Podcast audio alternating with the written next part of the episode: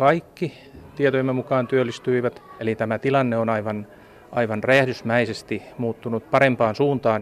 Vielä puolitoista vuotta sitten valmistuvien poliisien työnäkymät olivat huonommat kuin vuosiin. Sää on huomenna pääosin poutaista. Lähinnä idässä ja etelässä tulee yksittäisiä sadekuuroja.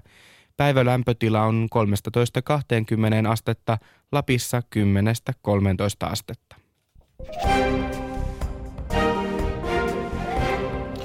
Uutiset toimitti Robert Sundman ja uutisten jälkeen kello 18.03. Oikein hyvää maanantai-iltaa toivottaa nyt sitten Jere Pehkonen. 18.30 painellaan Turkuun kupitaalle. Siellä jalkapalloa siis tänään tiedossa 20-30 asti. Sarja 2, anteeksi sarja 4 FC Inter saa nimittäin vieraita saarelta. IFK Maarian Hamina yrittää nyt sitten ryöstöretkeä suorittaa Turumaalta. Varmasti mukava, mukava vierasreissu Maariahaminalaiselle on tuo, kun muuten nuo reitit tonne Suomeen eri paikkakunnille on vähän vaikeita, mutta Turkuun on, on helppo mennä. Mutta ennen kuin ottelu on valmis alkamaan, niin puhutaan vähän juniorijalkapalloilusta, jonka juhlaa vieteltiin viime viikolla täällä Helsingissä. 40. Hesa Cup täytti nimittäin Helsingin kadut kaiken ikäisistä jalkapalloilijoista koko viime viikon ajan. Ennätyksellinen määrä joukkueita osallistui Helsinki Cupiin tänä vuonna 1240 joukkuetta kirmaili pääkaupungin viheriöille ja turnauksessa pelattiin 4000 tai yli 4000 yksittäistä ottelua, mikä on ihan hirvittävä määrä. Yle Puheen iltapäivän Tiina Lundberg lähti ottamaan selvää Käpylän pallokentälle, että miten juniori futis voi Suomessa tänä päivänä. Haastateltavina ovat palloliiton nuorisopäällikkö Marko Viitanen ja Uudenmaan piirin kehityspäällikkö Taneli Haara. Palloliiton nuorisopäällikkö Marko Viitanen, miltä Hesakapin startti näyttää? No, tämä näyttää tosi hienolta, että tuolla on hyvissä olosuhteissa lasten pelit käynnissä ja selvästi sellaista niin kuin odotus, pitkä odotus on niin kuin, näkyy taustalla, että lapsilla on kauhea peliilo. No Uudenmaan piirin kehityspäällikkö Tanneli Haara, mikä sun mielestä Hesakapissa on parasta? No kyllä se on tämä tunnelma.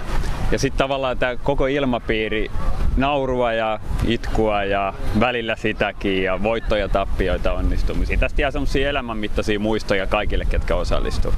Niin musta on ollut hauska seurata sivusta muutamia isiä, jotka kertoo, että he on ollut pelaamassa ja nyt niin kuin ver- jo, saa jo verestää muistoja, kun oma poikakin on nyt pelaamassa. Onko teillä omaa Hesakap-taustaa? Mulla on itse asiassa joo. Ja yksi elävä muisto yhdestä rankkaripotkusta, jonka ammuin niin, että pallo jaksoi hädintuskin yli päätyrajan ja pudottiin jatkosta. Et se on mun kirkkain semmonen. Mutta siitäkin on jäänyt hyvä muisto näin niin loppuelämää ajatellen. Joo, mulla on kans yksi ö, oma kohtainen muisto. Se oli kiva, tosi hieno turnaus. Maalaispojat tuli tuolta Raumalta tänne isolle kirkolle Helsinkiin ja ja se oli, se oli tosi hieno turnaus. Ei varmaan kovin hyvin pärjätty, mutta, mutta sitten käytiin noilla Linnanmäki ja, ja nämä muut paikat tuli myös tutuiksi sillä reissulla. Tuo oli kiva, kiva reissu. Hmm. No Suomi Futis on puhuttanut monestakin näkövinkkelistä viime aikoina. Huipulle ei mene niin hyvin kuin toivottaisiin ja myös Junnu Futiksesta puhutaan tänä päivänä enemmän kuin mistään muusta lasten harrastuksesta. Musta ainakin tuntuu, minkä takia jalkapallo herättää näin paljon tunteita jo junioritasolla.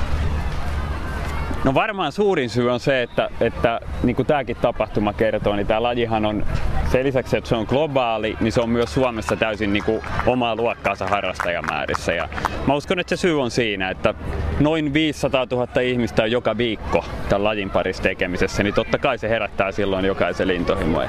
Ja se, että siitä puhutaan, niin mä koen sen kyllä positiivisena juttuna. Mä olisin huolestunut, jos ei tämä laji niin kuin herättäisi keskustelua. Että se, on, se on iso juttu meille. Mm, Marko.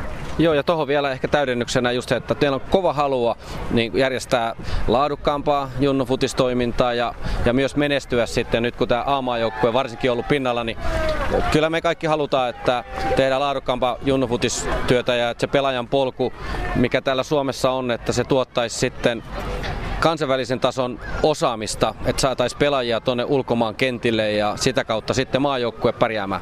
Mm. No mitäs juniorifutis voi tällä hetkellä Suomessa? Millaisella tasolla täällä pelataan? No niin kuin Taneli sanoi, niin se lajin suosio on ihan huima ja, ja se on kasvanut ja viime vuonna saatiin ennätys meidän lähes 7000 pelaajan kasvu. Eli siinä mennään hyvin.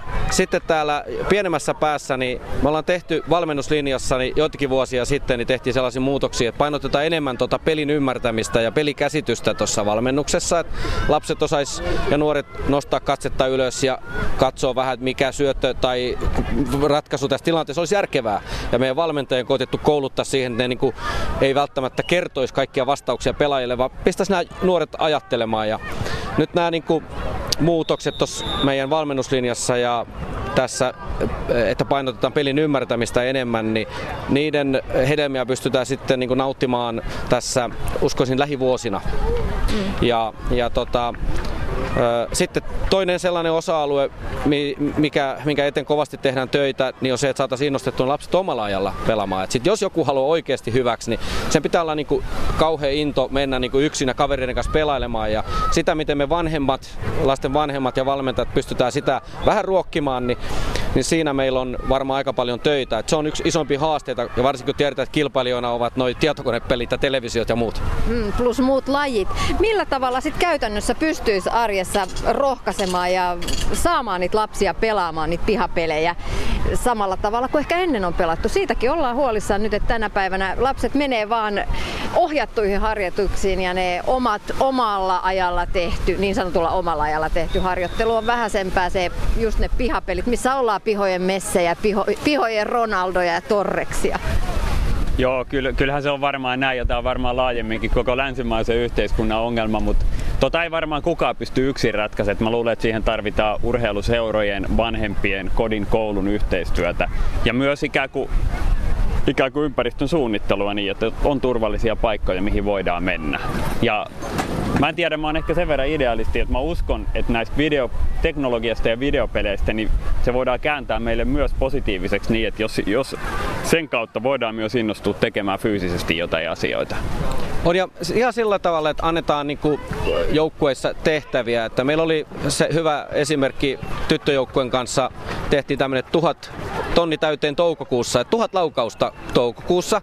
Oikealla jalalla 500 ja vasemmalla 500 ja ne lapset, jotka sai sen tehtyä, niin saivat pienen palkinnon. Eli lapset kyllä on kiinnostuneita siitä, että annetaan selvät tehtävät ja saa vähän palkintoja. Pienemmät lapset kaipaa vähän tämmöistä ulkoista huomiota ja esikuvien kannustusta. Ja sitten nuorisolle tulee jo se sisältä enemmän se halu kehittyä ja yrittää keskustella heidän kanssa, että mitä osa-aluetta sä haluaisit ja sun kannattaisi kehittää. Että se on niinku, motivointia ja innostamista, sitä tarvitaan. Mm. Taneli.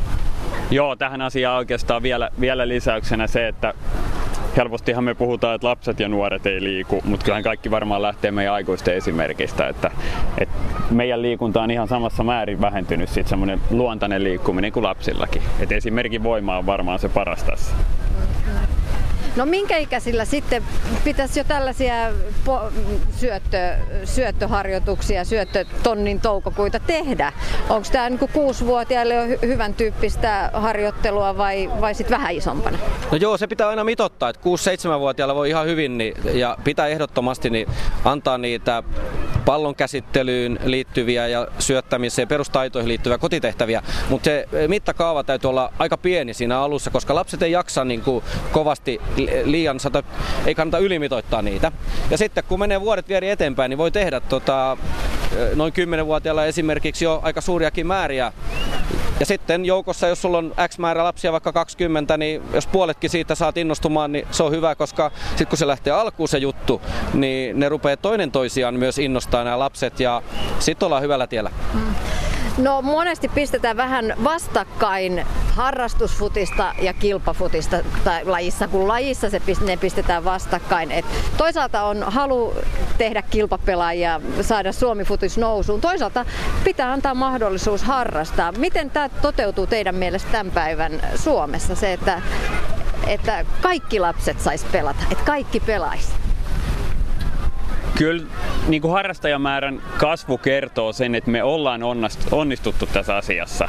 Eli, eli toiminta-ajatus on jalkapalloa jokaiselle ja se tarkoittaa nimenomaan sitä, että jokaisella on omalla tasollaan mahdollisuus harrastaa, mutta eittämättä on haasteita edelleen ikään kuin, ikään kuin siinä. Ja mä uskoisin, että niin kuin seuratoiminnassa tärkeintä on se, että jokainen seura löytää oman profiilinsa ja se toiminta on, on, on ikään kuin sinne lapsille sopivaa ja seurojen yhteistyöiden kautta sitten pystytään ikään kuin luomaan pelaajan polkuja niin, että, että jokaiselle löytyy se oma taso, missä olla mukana.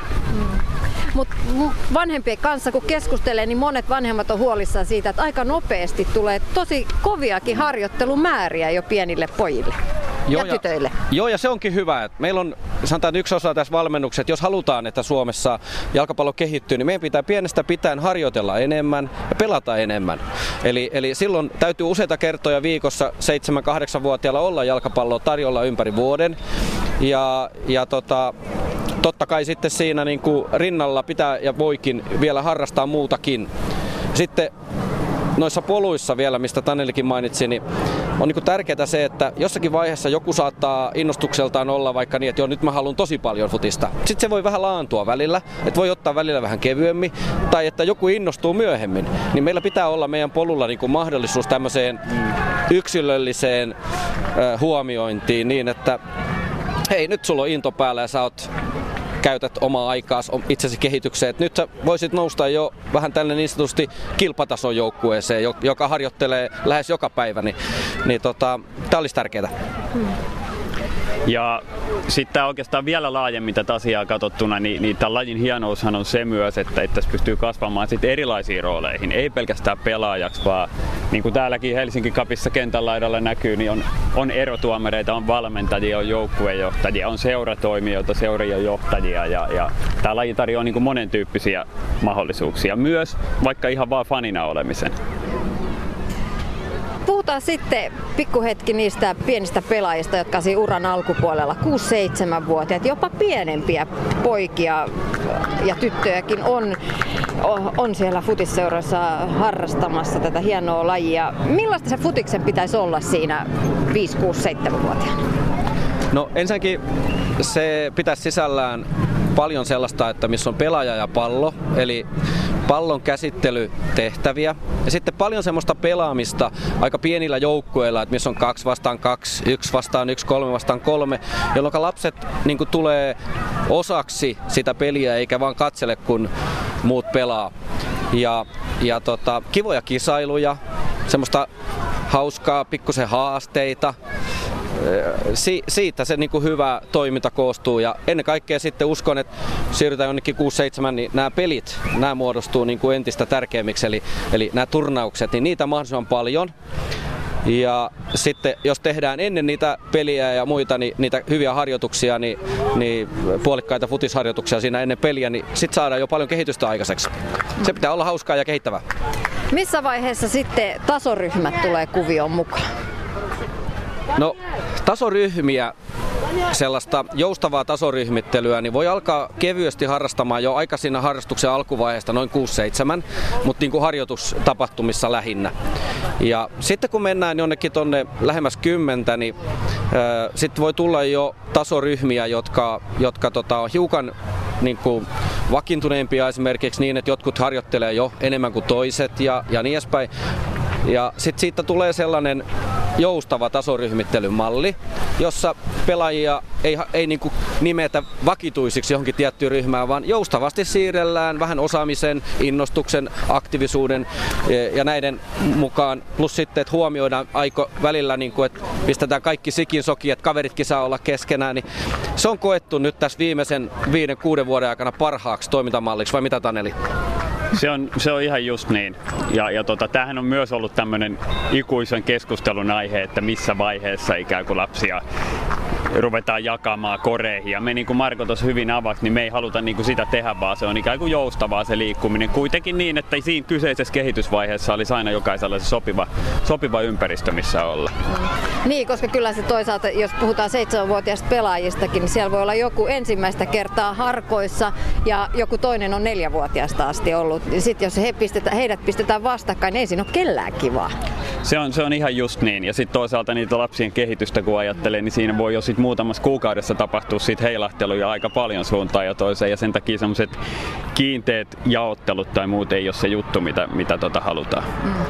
Ja sitten vielä tuohon tasoryhmittelyyn, niin sellainen näkökulma, että jos on niinku muodostaa liian aikaisin näitä, missä on kaikki pelaajat tosi hyviä ja, ja niin siinä helposti käy niin, että ne yksilöt, jokaiselle tulee aika pieni rooli siihen peliin. Et mä itse suosittelisin, että mahdollisimman paljon tulisi semmoisia sopivan heterogeenisia porukoita, missä sitten jotkut yksilöt kantaa enemmän vastuuta ja, ja sitten ne on niitä Teemu Tainioita ja muita, jotka pelaa joskus valioliigaa. Paitsi, että nyt kun on täällä Hesakapissakin näitä matseja seurailu, niin kyllä täällä aika tiukkaan ollaan tehty ne kilpajoukkueet ja eriytetty. Sitten kun on ne, ne on ne kovat joukkueet ja sitten niin edespäin.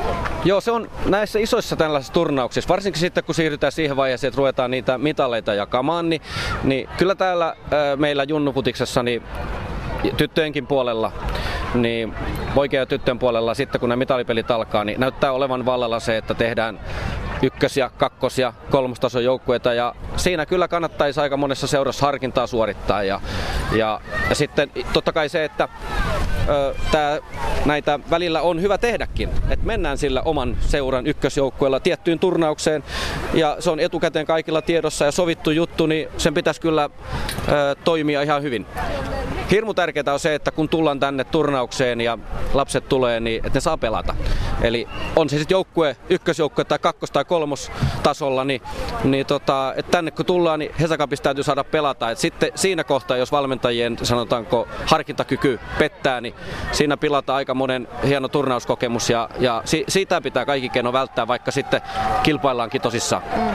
Taneli. Kyllä, ja, ja tämä on oikeastaan sellainen asia, mitä sitten itse on ilokseni pistänyt merkille, että et, et, kyllä se toiminta aika lailla rupeaa olemaan sen näköistä, että ne, ketkä on joukkueessa, niin saa pelata, että semmoinen niin penkittäminen rupeaa olemaan kaiken, että, että kaikki pelaa, niin se toteutuu kyllä aika hyvin sillä tavalla, että jokaisella on kyllä paikka ja, ja penkillä istujia on aika vähän. No sitten jos me mietitään sitä pikkuisen pelaajan, nuoren pelaajan arkea, niin taitokisat, ne tulee noin kahdeksanvuotiaana pelaajan polulla vastaan. Pallon pomputtelua, seinäsyöttöjä, laukauksia. Minkä takia ne on aika suuressa roolissa suomalaisessa junnufutiksessa?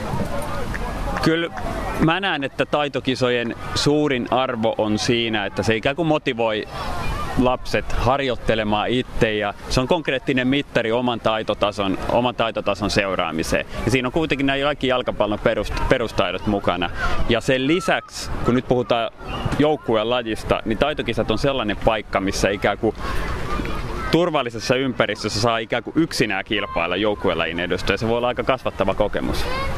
On ja sitten pelaajan kehityksen näkökulmasta, niin tämä jalkapallon nämä perustaidot ja niiden sen perusta luodaan selvästi ennen murrosikää ja sen takia jalkapallo pitää hyvin pienestä pitäen paljon harjoitella ja, ja näitä perustaidon, miten pallo kosketetaan tai syötetään, niin ne, ne niin kuin ennen kuin, siinä aikana kun se hermosto kehittyy, eli ennen murrosikää, niin pitäisi luoda se hyvä pohja. Ja sen takia ne taitokisat on ajoitettu jo sinne kahdeksanvuotiaan, yhdeksänvuotiaan ikävaiheeseen, jolloin on niitä, puhutaan oppimisen kultaisista ikävuosista.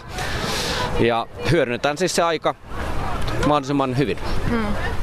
Mä jotenkin itse myös vähän ajattelen niistä taitokisoista niin, että eikö siinä pitäisi olla vastustaja vieressä, kun harvemminhan sä kentällä niin pomputtelet tolleen noin yksinäsi. Joo, se on totta, että pitäisi olla sen tyyppisiäkin, että on Helsingin piirin Mika Riuttu, valmennuspäällikkö Helsingin piiristä, kehitti semmoisen yksi vastaan yksi taitokisan, joka oli tosi hyvä, hyvä, hyvä suosio. Mutta sitten e, taitoja pitää harjoitella myös niin kuin erillisinä, keskittyy vaan johonkin tekniseen osa-alueeseen ja ihan rauhassa, koska, koska se vaatii aika paljon aikaa, että sulle tulee aivoihin se oikea liikemalli, sun täytyy saada palautetta siitä. Eli, eli tota, nämä erilliset tekniset, teknisten osa osa harjoitteet on myös tarpeellisia. Ja nyt nämä taitokisat, tekniikkakisat, niin, niin ne palvelee niin kuin sitä osa-aluetta tosi hyvin. Mm. Niin, Taneli. No tiivistetysti voisi myös sanoa sen niin kuin taitokisoista, että, että jos sä oot niissä hyvä, niin se ei takaa, että sä pärjäät kentällä, mutta antaa sulle edellytykset siihen. No viime aikoina tosiaan monessa keskustelussa on törmännyt siihen, että futis on aikaisen erikoistumisen laji. Vähän siihen viittasit jo Marko Viitanen, että pitää pienestä asti kovasti harjoitella, että, että ne taidot pystyy omaksumaan jo ennen murrosikää. Mm, missä vaiheessa futiksessa pitäisi erikoistua, jos ihan oikeasti haluaa huippupelaajaksi? No viimeisten näiden tutkimuksien mukaan, mitä esimerkiksi on katsottu saksalaisia huippupelaajia ja, ja suomalaisia ja muiden maiden, niin se on jossakin noin 14, 3-14 vuoden ikävaiheessa, jolloin sit sun niin keskimäärin on tehty näitä lajivalintoja. Aina löytyy poikkeuksia, jotka on tehnyt aikaisemmin, tai poikkeuksia, jotka tekee vasta myöhemmin selvästi sen erikoistumispäätöksen. Ja jos nyt erikoistumisella tarkoittaa sitä, että lähdetään niin kuin täysillä satsaamaan siihen yhteen ja vähän kevyesti tuetaan sitä muilla liikuntamuodoilla, niin se on about siinä on nyt viimeisten tutkimusten mukaan se. Et ei ennen, mutta sitä ennen jalkapallo on se sillä tavalla aikaista erikoistumista vaativa laji tosiaan, että jo pienestä pitäen, niin hyvä, jos päiväkodissa on paljon jo pallon kanssa tekemisissä, niin se antaa tosi hyvän mahdollisuuden oppia käsittelemään tuota palloa. Ja jaloilla, kun sitä käsitellään, niin se vaatii järkyttävän määrän aikaa ennen kuin tota, siitä tulee niin sujuvaa, että sitä ei tarvitse enää katsella, vaan voi nostaa katsen kentälle ja katsoa, että miten sillä olisi järkevää tehdä. Mm sitten taas ihan perheen, perheen ja pienten poikien arjen näkökulmasta, niin kun aikaahan on vaan rajattu määrä, niin jossain vaiheessa kyllä tulee niitä hetkiä, että oikeasti tuntuu, että ei, ei millään voi, ei ehdi harrastamaan kahta lajia. On taitoharjoituksia, on akatemioita. Herkästi voi olla siinä jo koululla eka, luok, eka tokaluokkalaisen 5-6 kertaa viikossa futisharkat. Ei siinä oikein ehdi toisen lajin harjoituksiin edes mukaan. Kuinka järkevää on harjoitella näin paljon noin pienen? Varmaan, jos ajat, aikaisemmin puhuttiin liikkumisen määrästä, jos niin ihannetilannetta ajatellaan, niin, niin niitä joukkueharjoituksia ei välttämättä tarvi olla niin paljon, jos se muu aika olisi monipuolista, aktiivista liikkumista ennen kaikkea jalkapalloa, pallon pomputtelua, potkimista kavereiden kanssa ja Marko sanoi aikaisemmin niin pelaamista. Mm. Kyllä. Mutta varmasti tämä niinku, kokonaisliikunnan määrä, niin sitä me ei pystytä ratkaisemaan sillä, että me aina vaan lisätään harjoituksia, vaan se, siinä pitää ikään kuin tuoda tämä omalla ajalla liikkuminen ja ennen kaikkea omalla ajalla pallon potkiminen mukaan. Ja kyllä varmaan tosiaan nyt tällä hetkellä meidän junioritoiminnassa haetaan just niitä rajoja, että kuinka paljon on järkevää ja järjestää näitä ohjattuja osioita. Että se, siinä varmaan olla ylärajoilla, varsinkin niissä seuroissa, joissa on sen joukkueharjoittelun lisäksi on tarjolla niitä lisäharjoituksia niin kuin taitokoulujen ja muiden muodossa. Mutta se, missä, missä varmaan niin on syytä tehdä, nyt kun on, on paljon tätä toimintaa, niin jokaisen harjoitustapahtuman ja joukkueen niin kuin vuotuisen kauden suunnittelun yhteydessä miettiä, että miten voidaan monipuolistaa yksittäistä harjoitusta ja käyttää muiden lajien osaajia, kamppalajien, taekwondon osaajia. Ei, ei se sattumalta se Zlatan Ibrahimovic osu siihen palloon. Että kyllä huomaa, huomaa tota, että kun hän on esimerkiksi taekwondo harrastanut, niin vaikka se pallo olisi missä, niin hän osuu siihen, että kun pystyy, pystyy tota, hallitsee kehonsa ja, ja, ja niin edespäin. Eli, eli tota, tekemällä yhteistyötä muiden lajien kanssa, niin saadaan sitten monipuolistettua juniorijalkapallojoukkueiden, aktiivisten joukkueiden harjoittelua. Monet sitten miettii, että kun harjoitusmäärät on iso, ettei pojat pala loppuun. Joo, se on oikein hyvä kysymys, koska tietysti jos ajattelee lapsen kehitystä nuoreksi ja siitä aikuiseksi ja ehkä potentiaaliseksi huippupelaajaksi, niin harjoitusmääriähän pitää pystyä ikään kuin nostamaan kuitenkin matkan varrella. Nehän ei voi olla tapissa kymmenenvuotiaina vielä. Mutta kyllä mä kun aikaisemmin puhuttiin siitä, että mikä junnufutiksessa on tärkeää, niin mä halusin korostaa kuitenkin semmoisen ilon ja leikinomaisuuden ja hauskuuden merkitystä, vaikka se ympäristö onkin vaativa ja tavoitteellinen. Niin se, se on niin kuin kaikkein keskeisin asia tässä. Ja se ilmapiiri on sellainen, että sä uskallat, sä uskallat yrittää, sä uskallat onnistua, sä uskallat epäonnistua siinä. Ja, ja mä luulen, että se on kuitenkin se kaiken ydin. Vuodenvaihteessa 2016 äh, siirrytään kahdeksan vastaan kahdeksan pelitapa. Aiemmin on pelattu seitsemän vastaan seitsemän ja sitten isompana yhdeksän vastaan yhdeksän matseja. Nyt ne väistyy ja pelataan kahdeksan vastaan kahdeksan. Miksi tällainen muut?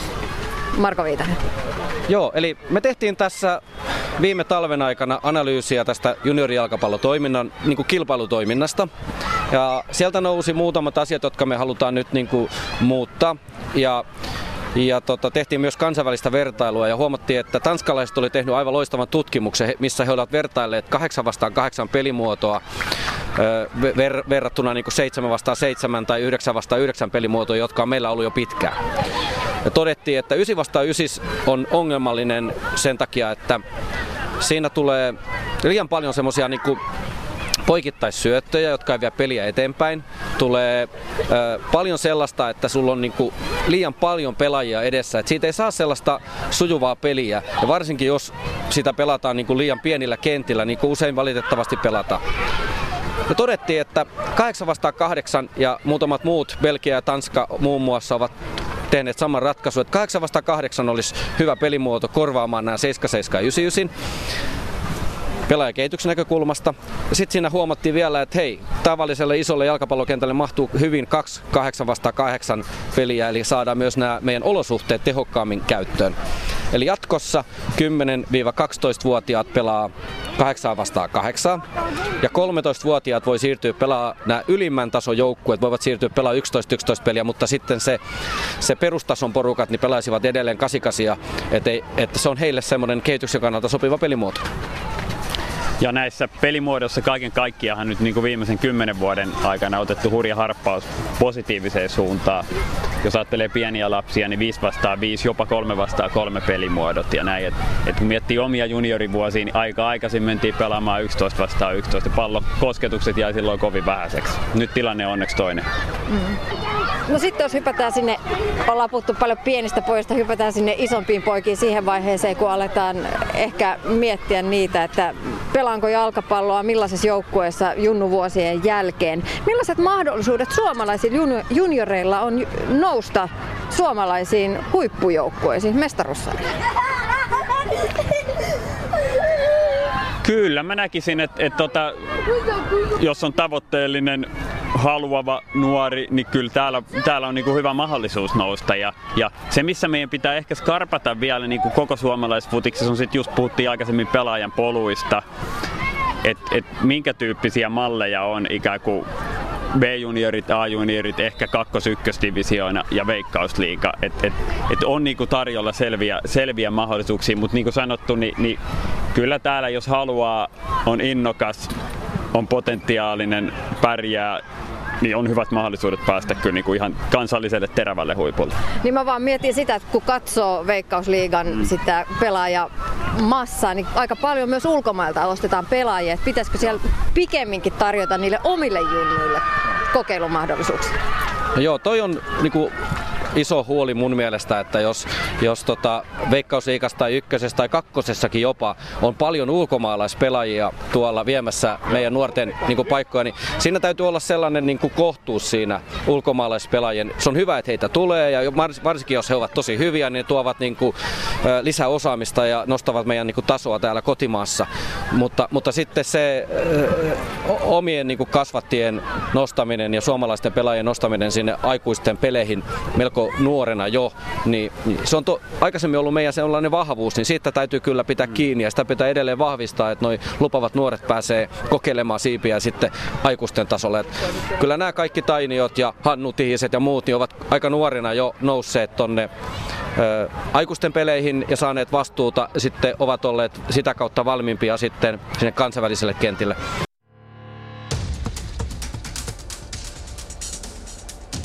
Ylepuheen urheiluiltaa.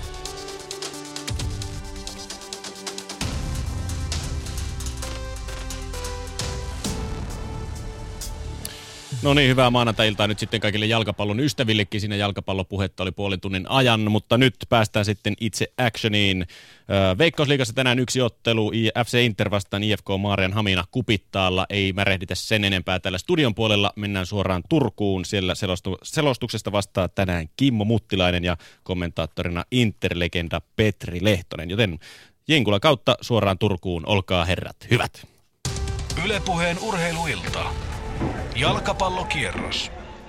Ja Turku tullaan, kun kohta kaksi minuuttia on pelattu Interin ja IFK Marenhaminan välistä ottelua.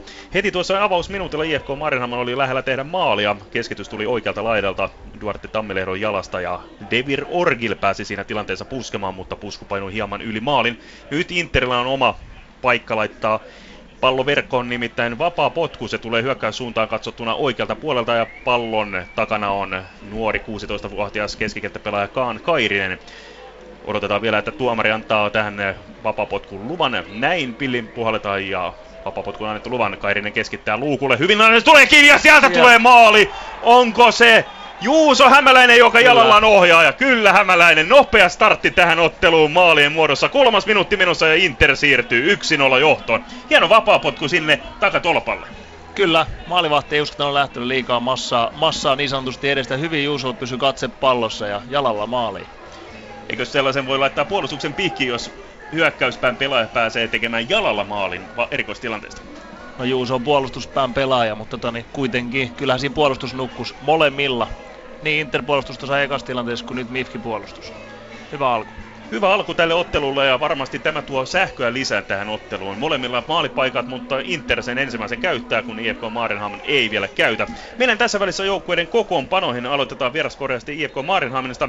Maalilla tänään Otso Virtanen, puolustuslinjassa katsottuna vasemmalta Bobby da Cruz, sitten Filip Mantilla, ja Christian Kojola ja oikealla laidalla 18-vuotias Thomas Mäkinen. Keskikentän pohjalla Duarte Tammilehto ja Antoni Dafa. Sitten vasemmalla laidalla Brian Span, oikealla laidalla Amos Ekhali, kymppipaikalla kolmatta ottelua tällä kaudella pelaava Petteri Forssell ja aivan piikissä Dever Orgil, jolla oli siis tuo maalipaikka jo heti ensimmäisellä minuutilla.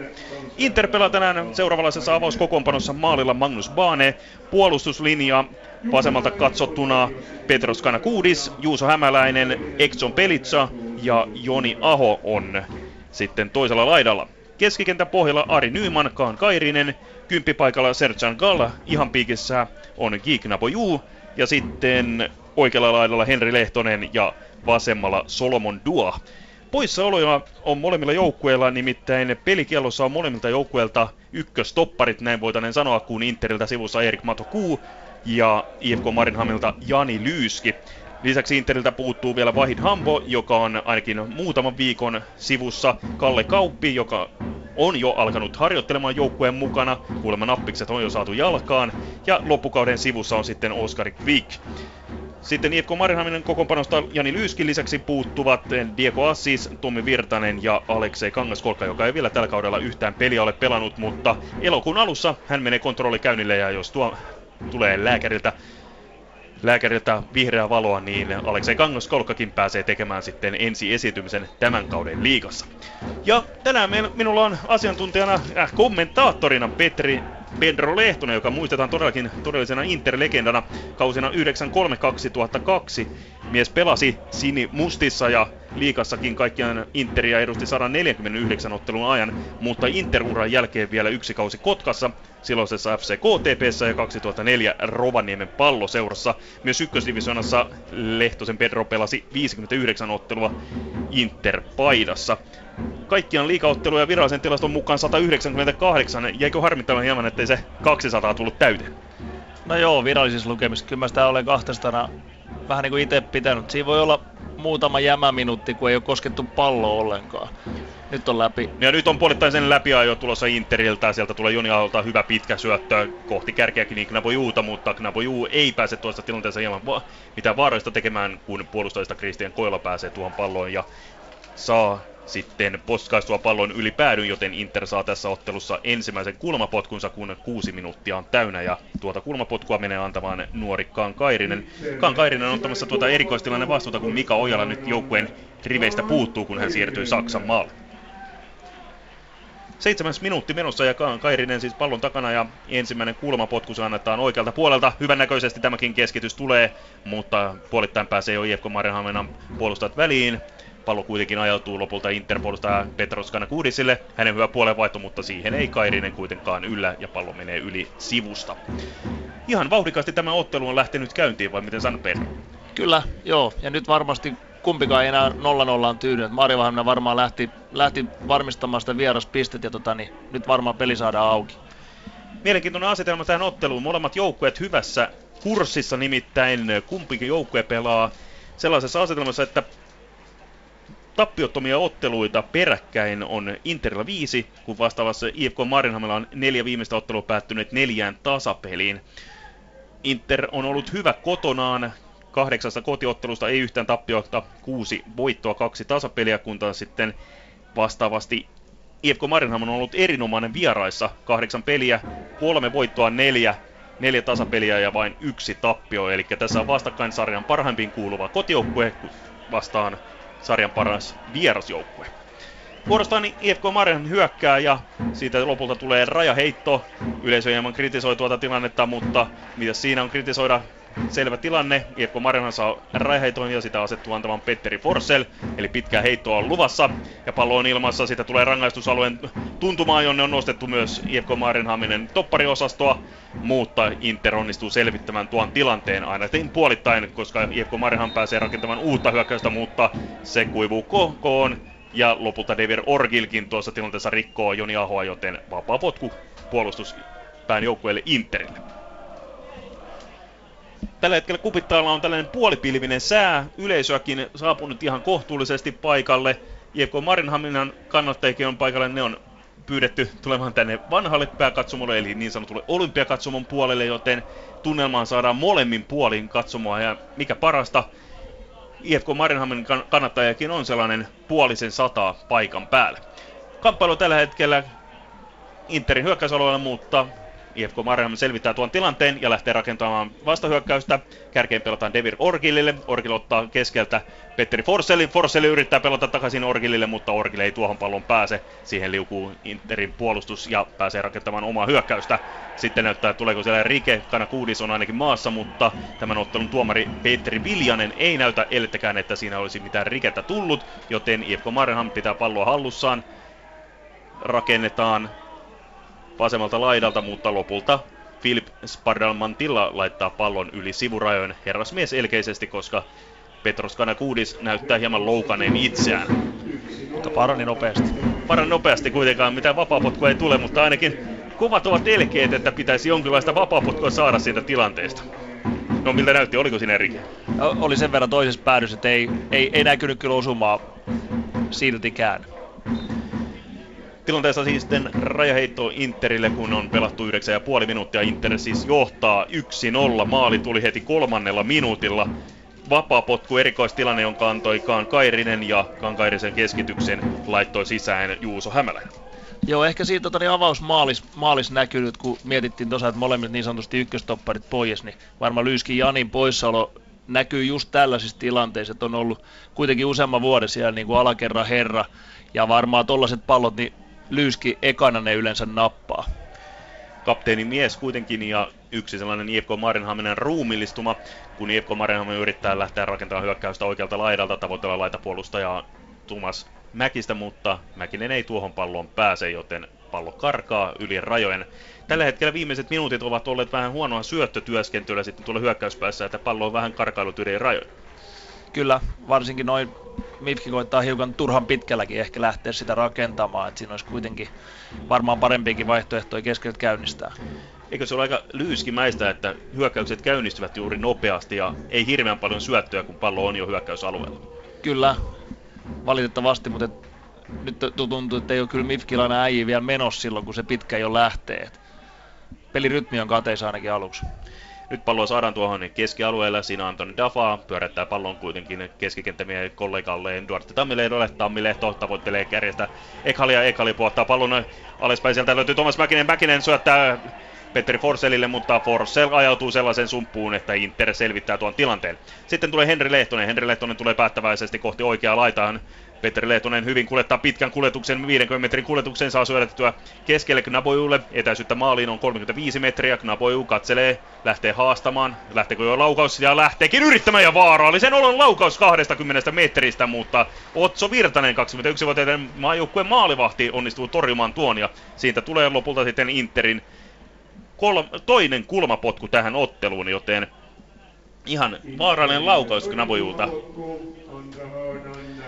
Ja Interin kulmapotkun antaa myös tuolta vasemmalta puolelta Kankairinen, joten Kankairinen ottaa sitä roolia nyt noista erikoistilanteista, minkä Mika Ojala Saksaan lähtiessään jätti joukkueelle, joten Kankairinen jolla yksi syöttöpiste jo tähän otteluun, mutta tällä kertaa on tuo, vapaa, tuo kulmapotku kyllä vähän onneton ja sen IFK Mariehamn onnistuu purkamaan keskialueelle helposti.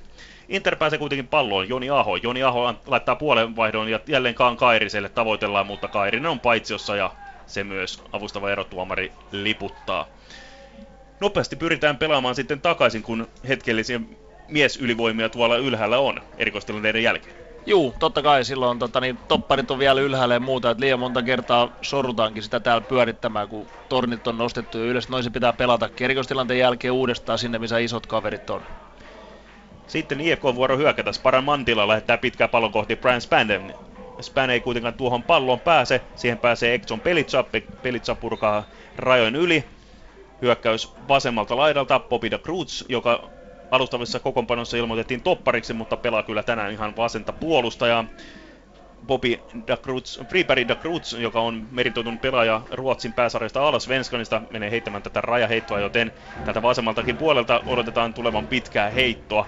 Ja pitkä linko tuleekin tuonne viiden metrin alueelle, siihen pääsee puolittain Devir Orkil väliin, mutta lopulta Inter onnistuu selvittämään tuon tilanteen. Nyt Solomon Dua tulee päättäväisesti oikeaa laitaa pitkin, yrittää pelätä kärkeen Henri Lehtoselle, mutta Lehtonen ei tuohon pallon pääse, sen katkaisee IFK Maarenhamn. Sparrelman tilaa pelaa alaspäin Tammilehdolle. Tammilehto pyörittää, sieltä löytyy Christian Kojola, joka kantaa tänään vasemmassa käsivarressaan kapteenin nauhaa. Kojola kaikessa rauhassa katselee minne syöttää, Dafaan löytää keskeltä, Dafaa pelaa Tammilehdolle, Tammilehto. Nyt tuntuu, että Inter ei hirveän aktiivisesti prässää tuolta kun pallo on IFK Maarinhamn omalla kenttäpuoliskolla, mutta sitten kun vuorostaan joukkue ylittää keskiviivan, niin sitten aktiivisemmin käy Inter. Ei ihan samanlaista sumputusta, mitä HJK-pelissä oli parisen viikkoa sitten täällä, mutta kuitenkin Inter pelaa taktisesti viisaasti, ei lähde liikaa höntyilemään ja prässäämään. Pallo keskialueella, kaksi tilanne, jossa vahvempi on lopulta Henri Lehtonen, ja Interin hyväksi tuomitaan myös vapaa potku. Kanakuudis. Kanakuudis pelaa alaspäin, sieltä löytyy Ekton Pelitsa, toinen toppareista. Mutta vielä ei ole tuomari antanut sittenkään lupaa tuohon vapaaputkun antamiseen, joten vapaaputku uusitaan. Henri Letonen pelaa vierelle pienen syötön, sieltä löytyy Ari Nyyman. Ari Nyyman, joka on yksi niistä harvoista, joka nykyjoukkueessa Interin Interissä pelasi siihen samaan aikaan, kun sinä vielä joukkueessa pelasit. Joo, Arska taisi olla 16, kun ilmestyi eka kerran punttisali treeneihin ja löi enemmän rautaa kuin äijät siihen aikaan muuta. Että tota, Kromoarskan sai, sai silloin tota, niin lempinimeksi, mutta et, ehkä on hiukan, tota, niin, hiukan liikaakin lihasmassaa tullut tässä vuosien varrella, mutta tota, niin, hyvin pitää paikkansa. Saa nähdä, kuka nykyjoukkueessa on sitten se vahvin jätkä, vieläkö Arska edelleen saa tuota manttelia pitää hallussa? Uskoisin, uskoisin kun katsoo tunkkeen, niin, tota, niin on vahvas kunnos edelleen. Inter vuoro hyökätä, nyt tuolla on vuorostaan oikea laitaa pitkin, mutta IFK Marienhaminen puolustus selvittää tuon tilanteen ja lopulta tilanteesta maalipotku. Tässä tilanteessa, kun 15 minuuttia tasan on pelattu, Inter johtaa 1-0.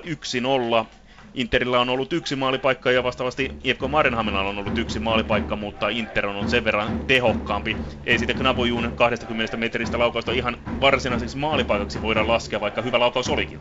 Kyllä, siinä turha paljon empi. Muutenkin, muutenkin Interi saisi vetää enemmän, jotta vastustajan puolustuslinja joutuisi tulemaan hiukan peittämään vetoa ja sitten tulee uudestaan tilaa ottaa niitä pikkuseiniä ja muuta, millä Inter haluaa murtautua tonne boksiin.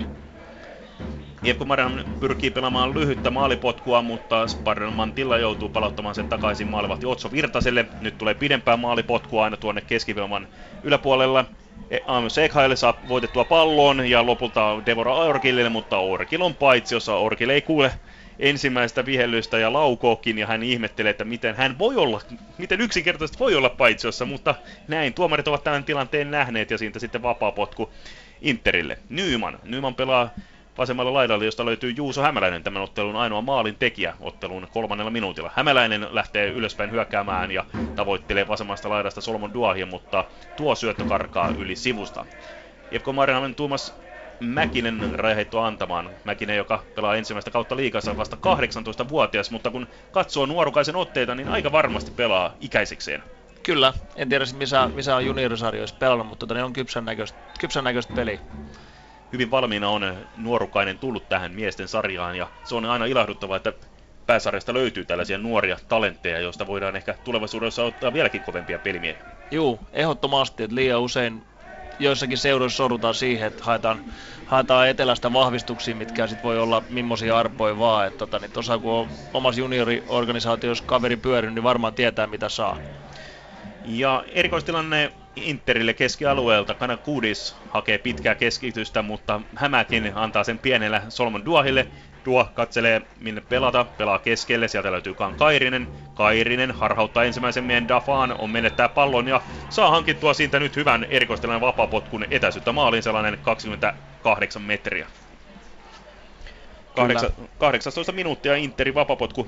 Jos nyt summataan hieman tätä ottelun alkua, niin eikö tämä lieväkseltään Interin hallussa ole? Inter pitää kuitenkin enemmän palloa hallussa ja määrää vähän pelitahtoa. No kyllä mäkin sen näin näkisin, että tota, niin, Mifki, Mifki on turhan pitkään yrittänyt lähteä omiin ratkaisusyöttöjä antamaan ja tota, niin, ei olla oikein saatu mitään tilanteen aikaa. Lukuun ottamatta sitä heti ensimmäisen minuutin. Muita paikkoja ei oikein vierasjoukkueella ole ollut. No kyllä, juu, siinä nukuttiin. Se oli sivuraja heitto taaksepäin, mistä keskitys ja tota, niin ei ollut oikein roolit selville boksissa. Et siitä olisi voinut paikan tai maalin tehdä. Nopeasti kuitenkin Inter tuon tilanteen kuittasi nimittäin heti seuraavasta hyökkäyksestä sivuvaparia Kairisen keskitykseen Juuso Hämälän jalallaan ohjasi maaliin. Nyt vapaa potkulle annettu aikaa ja sieltä lähtee Knabojuun laukaus, mutta se Jaffa jättää pullo. toiveita paremmin. Se osui Jaffa pullo. Kupittaan kuuluisaan tauluun. Kyllä, se on sellainen maamerkki aika tuntuu, että monilla laukauksilla täällä, että jos ei maalipuinen väliin osu, niin sitten osuu tuohon ison keltaisen pulloon. Ja pallo jälleen pelissä. Maalipotku annetaan lyhyenä. Pelataan Tammilehdolla. Tammilehto tulee aika paljon hakemaan suorastaan toppareen sylistä tuota palloa. Onko se ihan fiksua, että jos keskikenttäpelaaja tulee noin läheltä hakemaan sitä palloa? No, saapahan sitten ainakin enemmän miehiä ylös, että tota, niin varmaan Tammilehto on se paras jalkaisin kaveri sieltä sitä avaamaan. Siinä on varmasti juuri tällainen tilanne ja nyt IFK saakin rakennettua hyökkäystä. Rakentuu lopulta Forcell, Forcell pelaa Dafalle keskelle ja Forcell saa hankittua siitä joukkueelleen sivuvapaa potkun oikealta laidalta. Aika kova kontakti siinä oli, että hieman käsiäkin käytettiin. Kyllä, siinä oli just mielenkiintoista, että oikea pakki oli, oli keskittämässä ja vasen pakki oli boksissa. Että tota, niin ei nyt ole hirveästi ainakaan Mifki enää perutellut. Kyllä joukkue haluaa tuosta tasoitusta tästä ottelusta, nimittäin joukkueethan taistelevat samoista sijoista. Inter on neljäs ja Maarenhamina on viides. Ja jos IFK Maarenhamina ottaisi tänään jopa täydet pisteet, niin IFK pystyisi menemään jopa Interin ohi. Nyt tulee Forsseli vaarallinen vapaa-potku ja onko tuo nyt keskitys vai laukaus tuolta laidalta, niin se on jää tulkinnan varaan. Että kyllä se aika kova sinne maaliluukulle tuli mä sanoisin, että se oli kyllä maailmanluokan keskitys, että tuommoinen matala krokilasi tuonne puolustuslinjan ja maalivahdin väliin niin on kyllä mielettömän vaarallinen. Se voi laittaa helposti omiin. Niin se on vähän sellainen vaarallisen korkunen, sellainen polven korkunen, kyllä, että, kyllä. että se voi ohjautua mistä vain periaatteessa. Sitten maalipotkuja Magnus Baanesen lähettää. Magnus Baane, joka on hoitanut suurimman osan kaudesta Interin maalivahdin tonttia, kun ykkösmaalivahdiksi vierasjoukkue tai paikallisvastustaja TPSstä hankittu Jukka Lehtovaara on ollut reisivamman takia sivussa. Maane on kuitenkin suoriutunut tästä urakasta erinomaisesti, ei montaa tappiota Mankulla ole.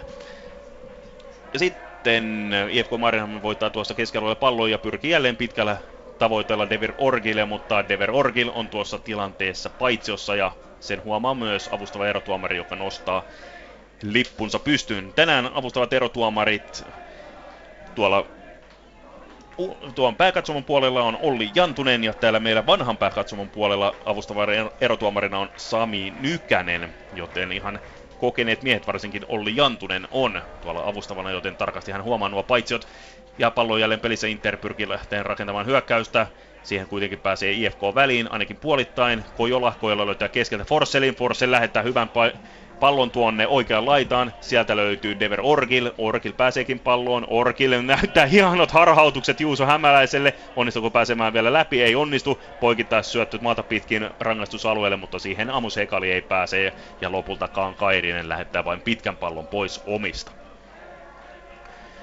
Pallo ajatuu aina lopulta Otso Virtaselle. Virtanen pelaa Spartan Mantilalle, joka jatkaa sen nopeasti Tammilehdolle. Tammilehto ilmassa keskelle aina Petteri Forsellille. Forsell pääseekin pallon rangaistusalueelle. Pelaa hienosti Ryan Spanille. Span, Span harhauttelee, mutta tila loppuu kesken. Pelaa toiselle laidalle. Sielta löytyy Amos Ekhail, Amos keskittää, mutta siihen ei Dever Orgil kunnolla pääse ja jälkitilanteessa tulee lopulta Anton Dafan laukaus tuollaisesta 30 metristä, mutta se menee selkeästi vasemmalta puolelta ohi maalin.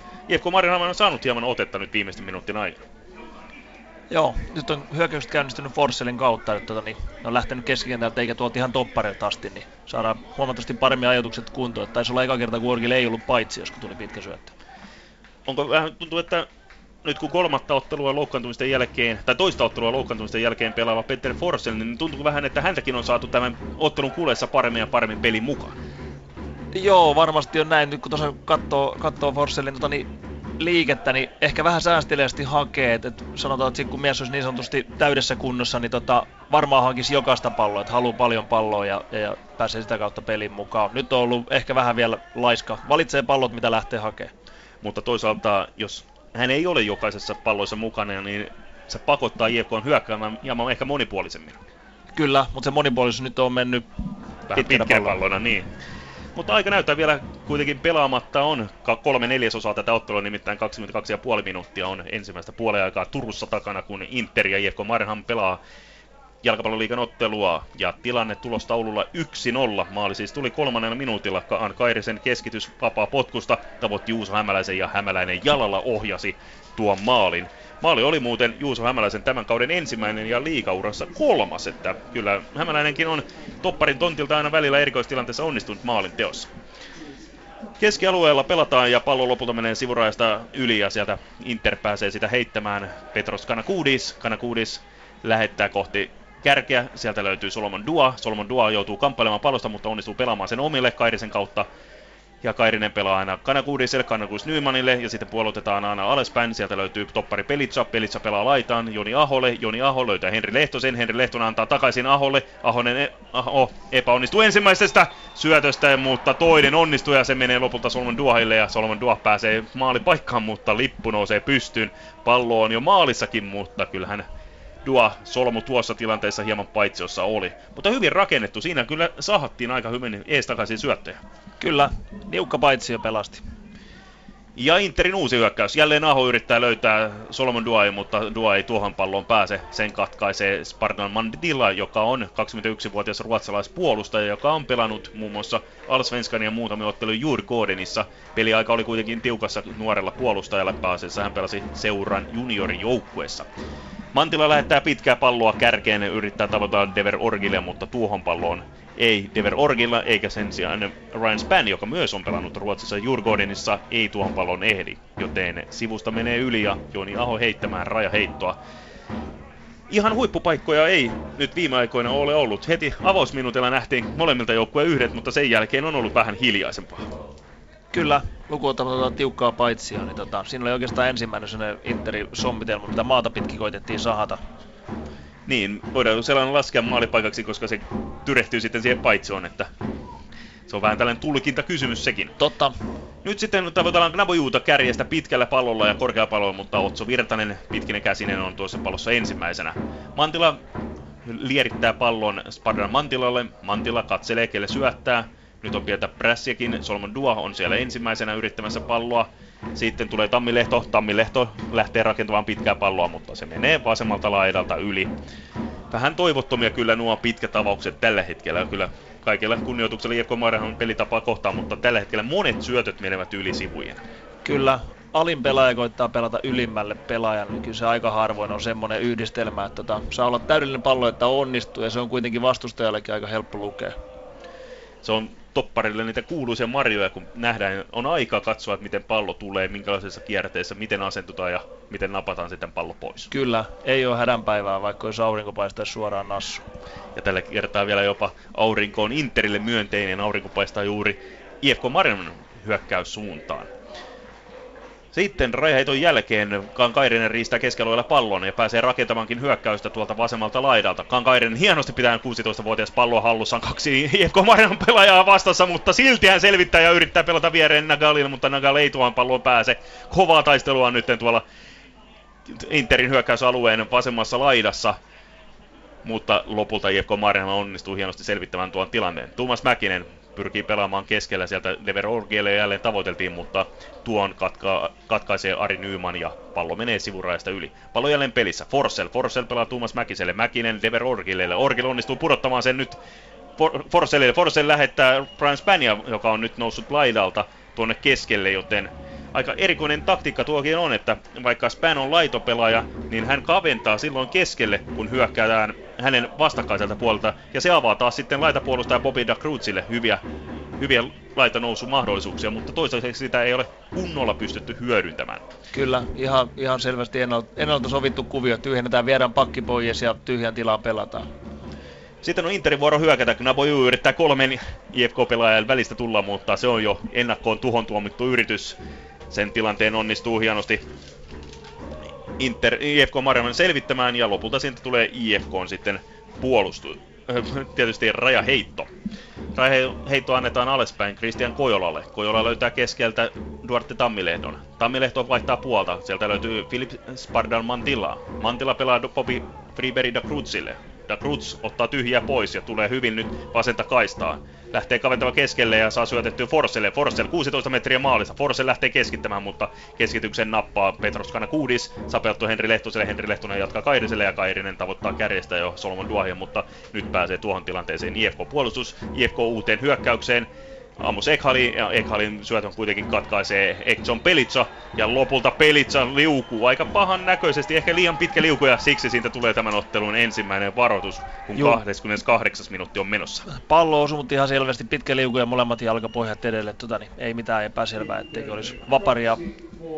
Oliko ihan tarpeellinen tuo liuku? No, siinä ehkä lähdettiin, tota, niin, oliko huono haltuotto, karkas 5 metriä ja joutui paikkaamaan itse päätös pitää nopeasti tehdä. Siinä edellisessä on tässä Pelitsa pääsi turhaan helposti. Forse lähti Pelitsa sylistä vastaan ja Pelitsa päästi kääntymään. Et ihan turhaa päästä, että tota, niin pitäisi seurata noin aina loppuun asti. Että, tota, Forsell on näppärä kaveri, että ei saa päästä pallonkaan kääntymään.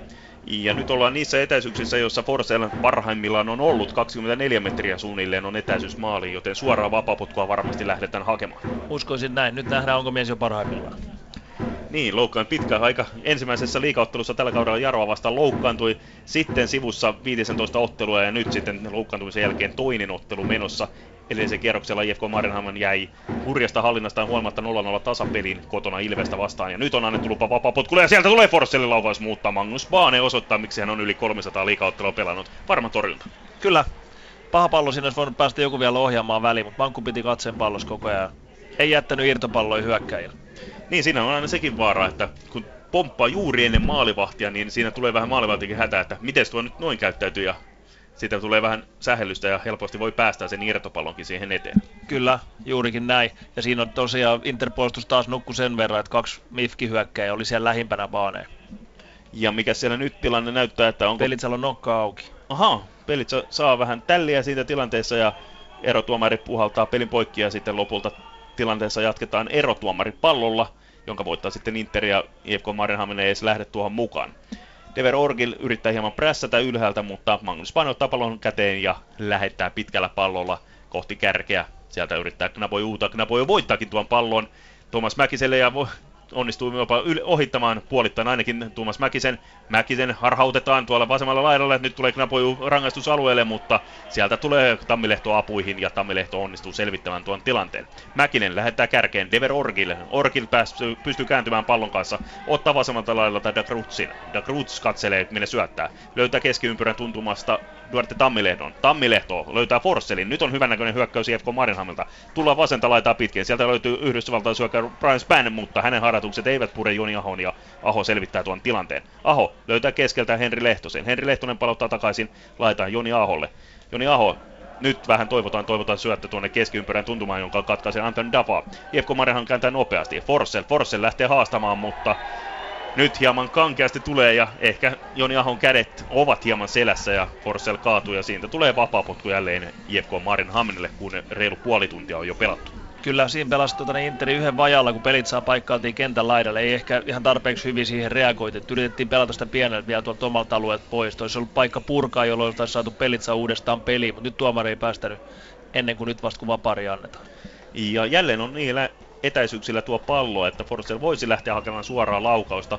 Voisiko sellainen 26-28 metriä etäisyyttä ja Inter asettaa neljän pelaajan muurin siihen eteen, joten mitään ei Inter jätä sattumaan varaan puolustaessaan tätä erikoistilannetta. Forsellin kovat laukaukset tiedetään. Forsell laukoo, mutta nyt tällä kertaa laukaus kyllä karkkaa aika selvästi oikealta yli maalin. Juu, siinä on hiuksen hieno ero, että osuuko se yläkierres palloa, että se leijaa alas, tai sitten jos ei, niin sitten mennään viisi metriä yli. Se on aika hieno tarkkaan, kun se puhutaan, että milli jalassa, niin se näkyy sentteinä tai jopa metreinä sitten laukauksen tuloksena. Kyllä, varmasti on näin, erikoismiehillä näin. Jännä näin, miten nähdään sitten tulevaisuudessa, miten on Interin kohdalla, kun Mika Ojala, joka siirrettyi Saksaan kolmos Bundesliigaan, niin kuka ottaa ihan lopullisesti sen erikoistilanteiden antovastuun? Tässä ottelussa on näyttänyt, että se on 16-vuotias Kankairinen, mutta kun Kankairinenkaan ei aina avaukseen ole mahtunut, niin kenen, kenet sinä uskoisit, että olisi sellainen hyvä, vastuun, vastuullinen, hyvä erikoistilanne mies? No Ojala on niin hyvin dominoinut tuota erikoistilanne pelaamista, että eipä paljon muilta nähty, nähty ketään. Aho Joni on antanut, antanut vapareen ja tota, niin Pänä varmaan siinä vasenjalkaisena on, mutta tota, ei noin Kairisen erikoistilanteet tänään todellakaan huonoja ollut, mies paikallaan. Ja hänen erikoistilanteesta Inter siis siirtyykin yksin olla johtoon jo kolmannella minuutilla. Nyt on Interin vuoro hyökätä tulla keskeltä. Nagal, Nagal yrittää syöttää Solomon Duaille, mutta siihen pääsee Christian Kojola väliin. Pallo kuitenkin edelleen Interillä. Napoju lähtee puolittaista laukausta yrittämään, mutta se laukaus peitetään ja IFK Marihan puolustus onnistuu selvittämään Tuomas Mäkinen. Tuomas Mäkinen pyöräyttää pallon kanssa, pelaa sen aina alaspäin Otso Virtaselle ja Otso Virtaselle mennään tulla kiire, kun on Dua tulee prässäämään, mutta Virtanen onnistuu ainakin selvittämään puolittain tuon tilanteen, nimittäin hän potkaisee pallon yli rajojen ja siitä tulee Interille hyökkäyspään rajaheitto. Joni Aho kaikessa rauhassa tulee kuitenkin astelemaan tuota nuo maalivahdilla alaspäin palautukset ovat aina vähän sellaisia riskejä. Jos hyökkää saa tulemaan sellainen viekas, joka osaa haistaa niitä, niin esimerkiksi takavuosina Ismo Liushan oli oikein mestari niissä, että hän haistoi niitä paikkoja, jolloin pääsee iskemään takas, taaksepäin syöttöihin.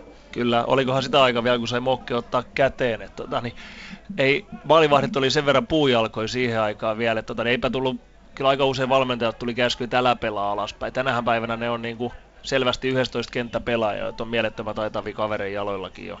Niin mietitään vaikka maailmanluokan pelaaja Manuel Neuer, hänestähän puhutaan melkein, että hän on maalivahtina ikään kuin libero, että hän pystyy ohjaamaan puolustuslinjaa ja rohkeita ulostulojakin tulee välillä. Kyllä, kyllä. On, on parempi kuin moni libero aikanaankaan ollut, että tota, taitava kaveri jalalla. Inter on pelannut muutamat minuutit vajalla, kunnes nyt lopulta Exxon Pelitsa pääsee sitten osallistumaan paikkaustoimenpiteiden jälkeen peliin. IFK Marjaman kuitenkin hyökkää, pitkällä haetaan Brian Spania kärjestä, mutta Ikson Pelitsa, joka juuri tullut takaisin kentälle, onnistuu selvittämään tuon tilanteen, syöttää Kan Kairiselle, Kairinen löytää maata pitkin syötöllä Solomon Duahin, Duahilla on nyt hyvä paikka haastaa ja sitten pelaa keskelle. Henri Lehtoselle, Henri Lehtonen lähtee haastamaan vasemmalla jalalla, mutta pallo hieman karkaa ja IFK Marjaman puolustus onnistuu selvittämään, nyt mennään vauhdikkaasti päästä päähän, mutta tuon Christian Kojolan avaussyötön kuitenkin Ari Nyman liukuu ja selvittää rajaheitoksi.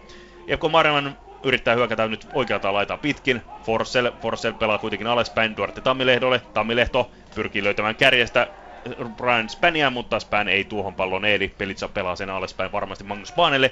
Baane, pitkä pallo, aina tuonne kärkeen ja nyt tulee selkeä kontakti, jota kyllä Duarte Tammilehto voimakkaasti kritisoi, mutta kyllähän siinä kontakti oli ennen kuin pallo tuli pelaajille. Siinä oli Henri Lehtonen ja Duarte Tammilehto taistelemassa samasta pallosta. Vapaa potku keskialueella.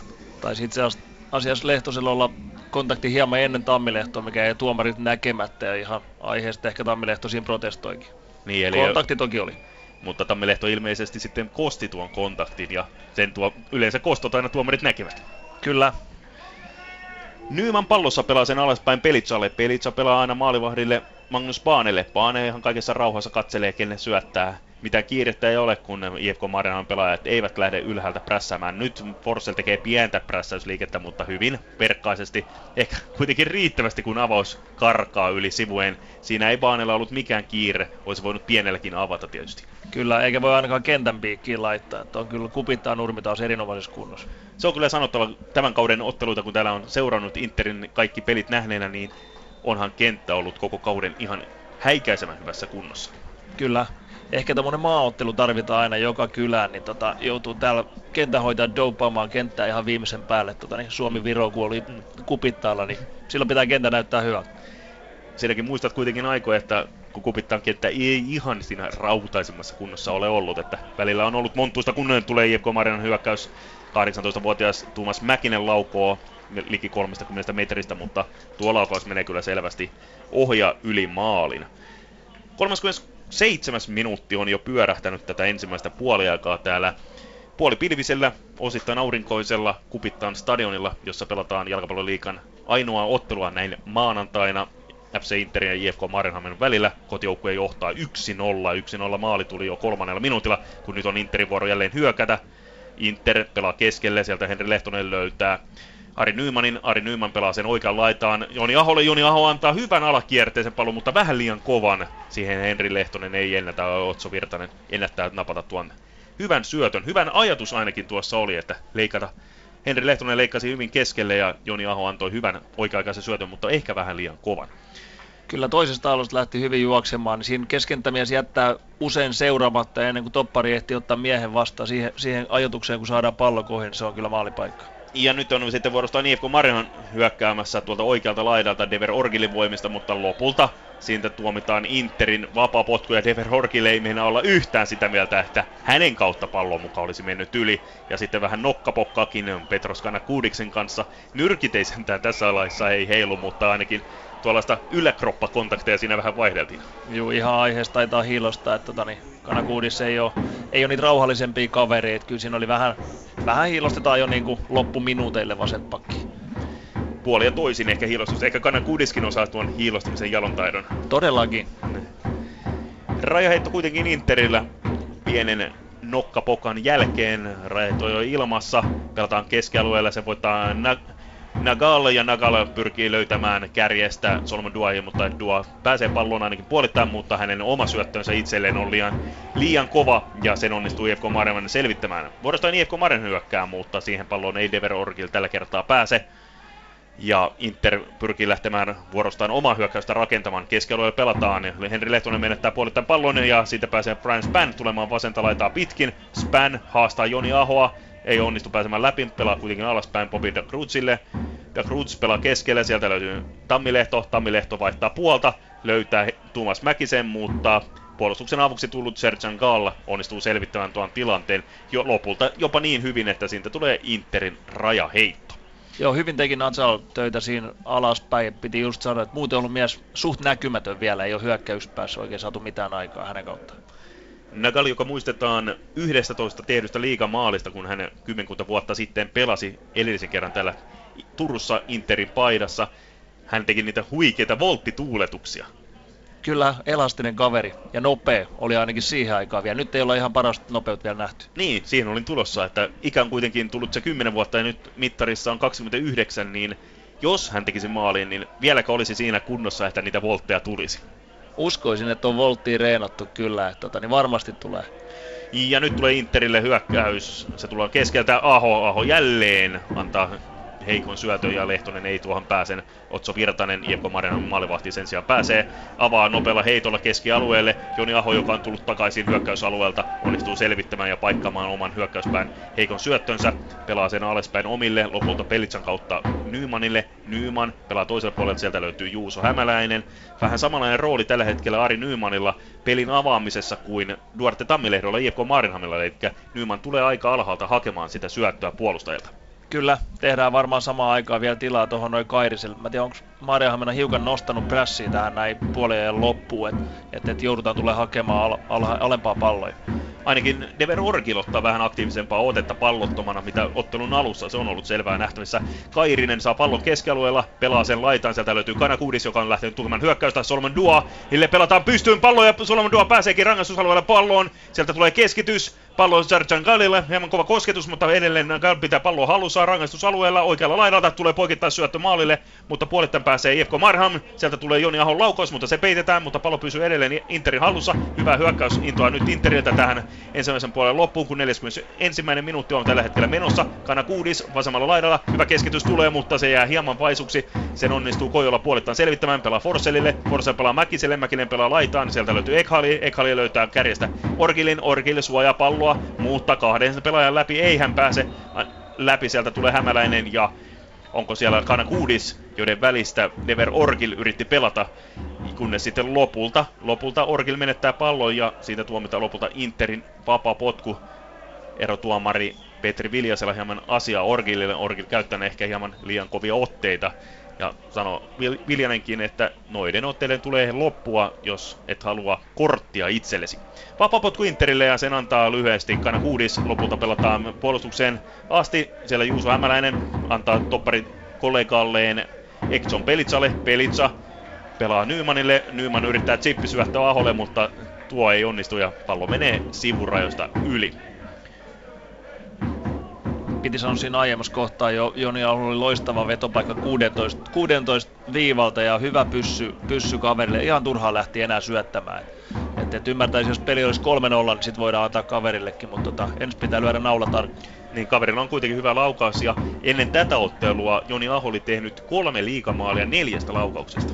Kyllä, hyvällä teholla. Et ehkä tota, niin syöttöprosentti voi olla jopa huonompi. Voi olla näin, todennäköisesti kun on Inter hyökkä, hakee pitkällä syötöllä Juuta kärjestä, mutta tuon tilanteen onnistuu IFK Marienhaminen puolustus selvittämään helposti. Nyt on IFK vuoro hyökätä, tullaan vasenta laitaa, laita puolustaja Cruz jälleen apuna hyökkäyksessä, pelaa kuitenkin alaspäin Dafalle.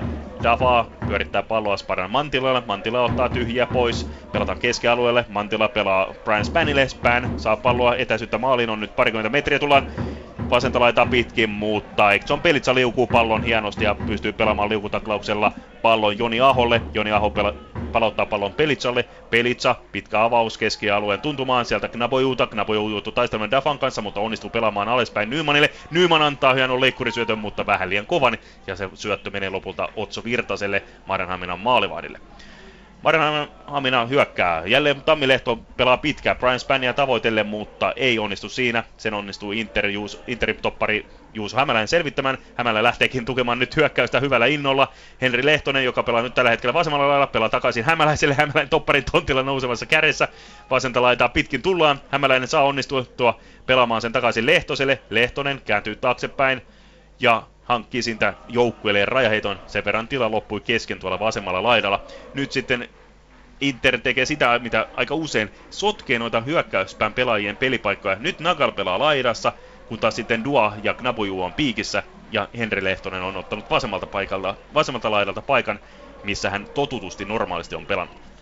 Kyllä, siinä varmaan aina edellisen tilanteen jälkeen, kun ollaan tehty joku linjassa juoksu tai vastaavan, niin jäädään sinne paikalle. Se on turha lähteä hölkkäämään kohti omaa pelipaikkaa, 60 metriä hölkkää ja auta yhtään mitään. Jättää hetkellisesti ylivoimaa toiseen laitaan ja näin poispäin, niin saadaan vaarallisen tilanteen aikaan.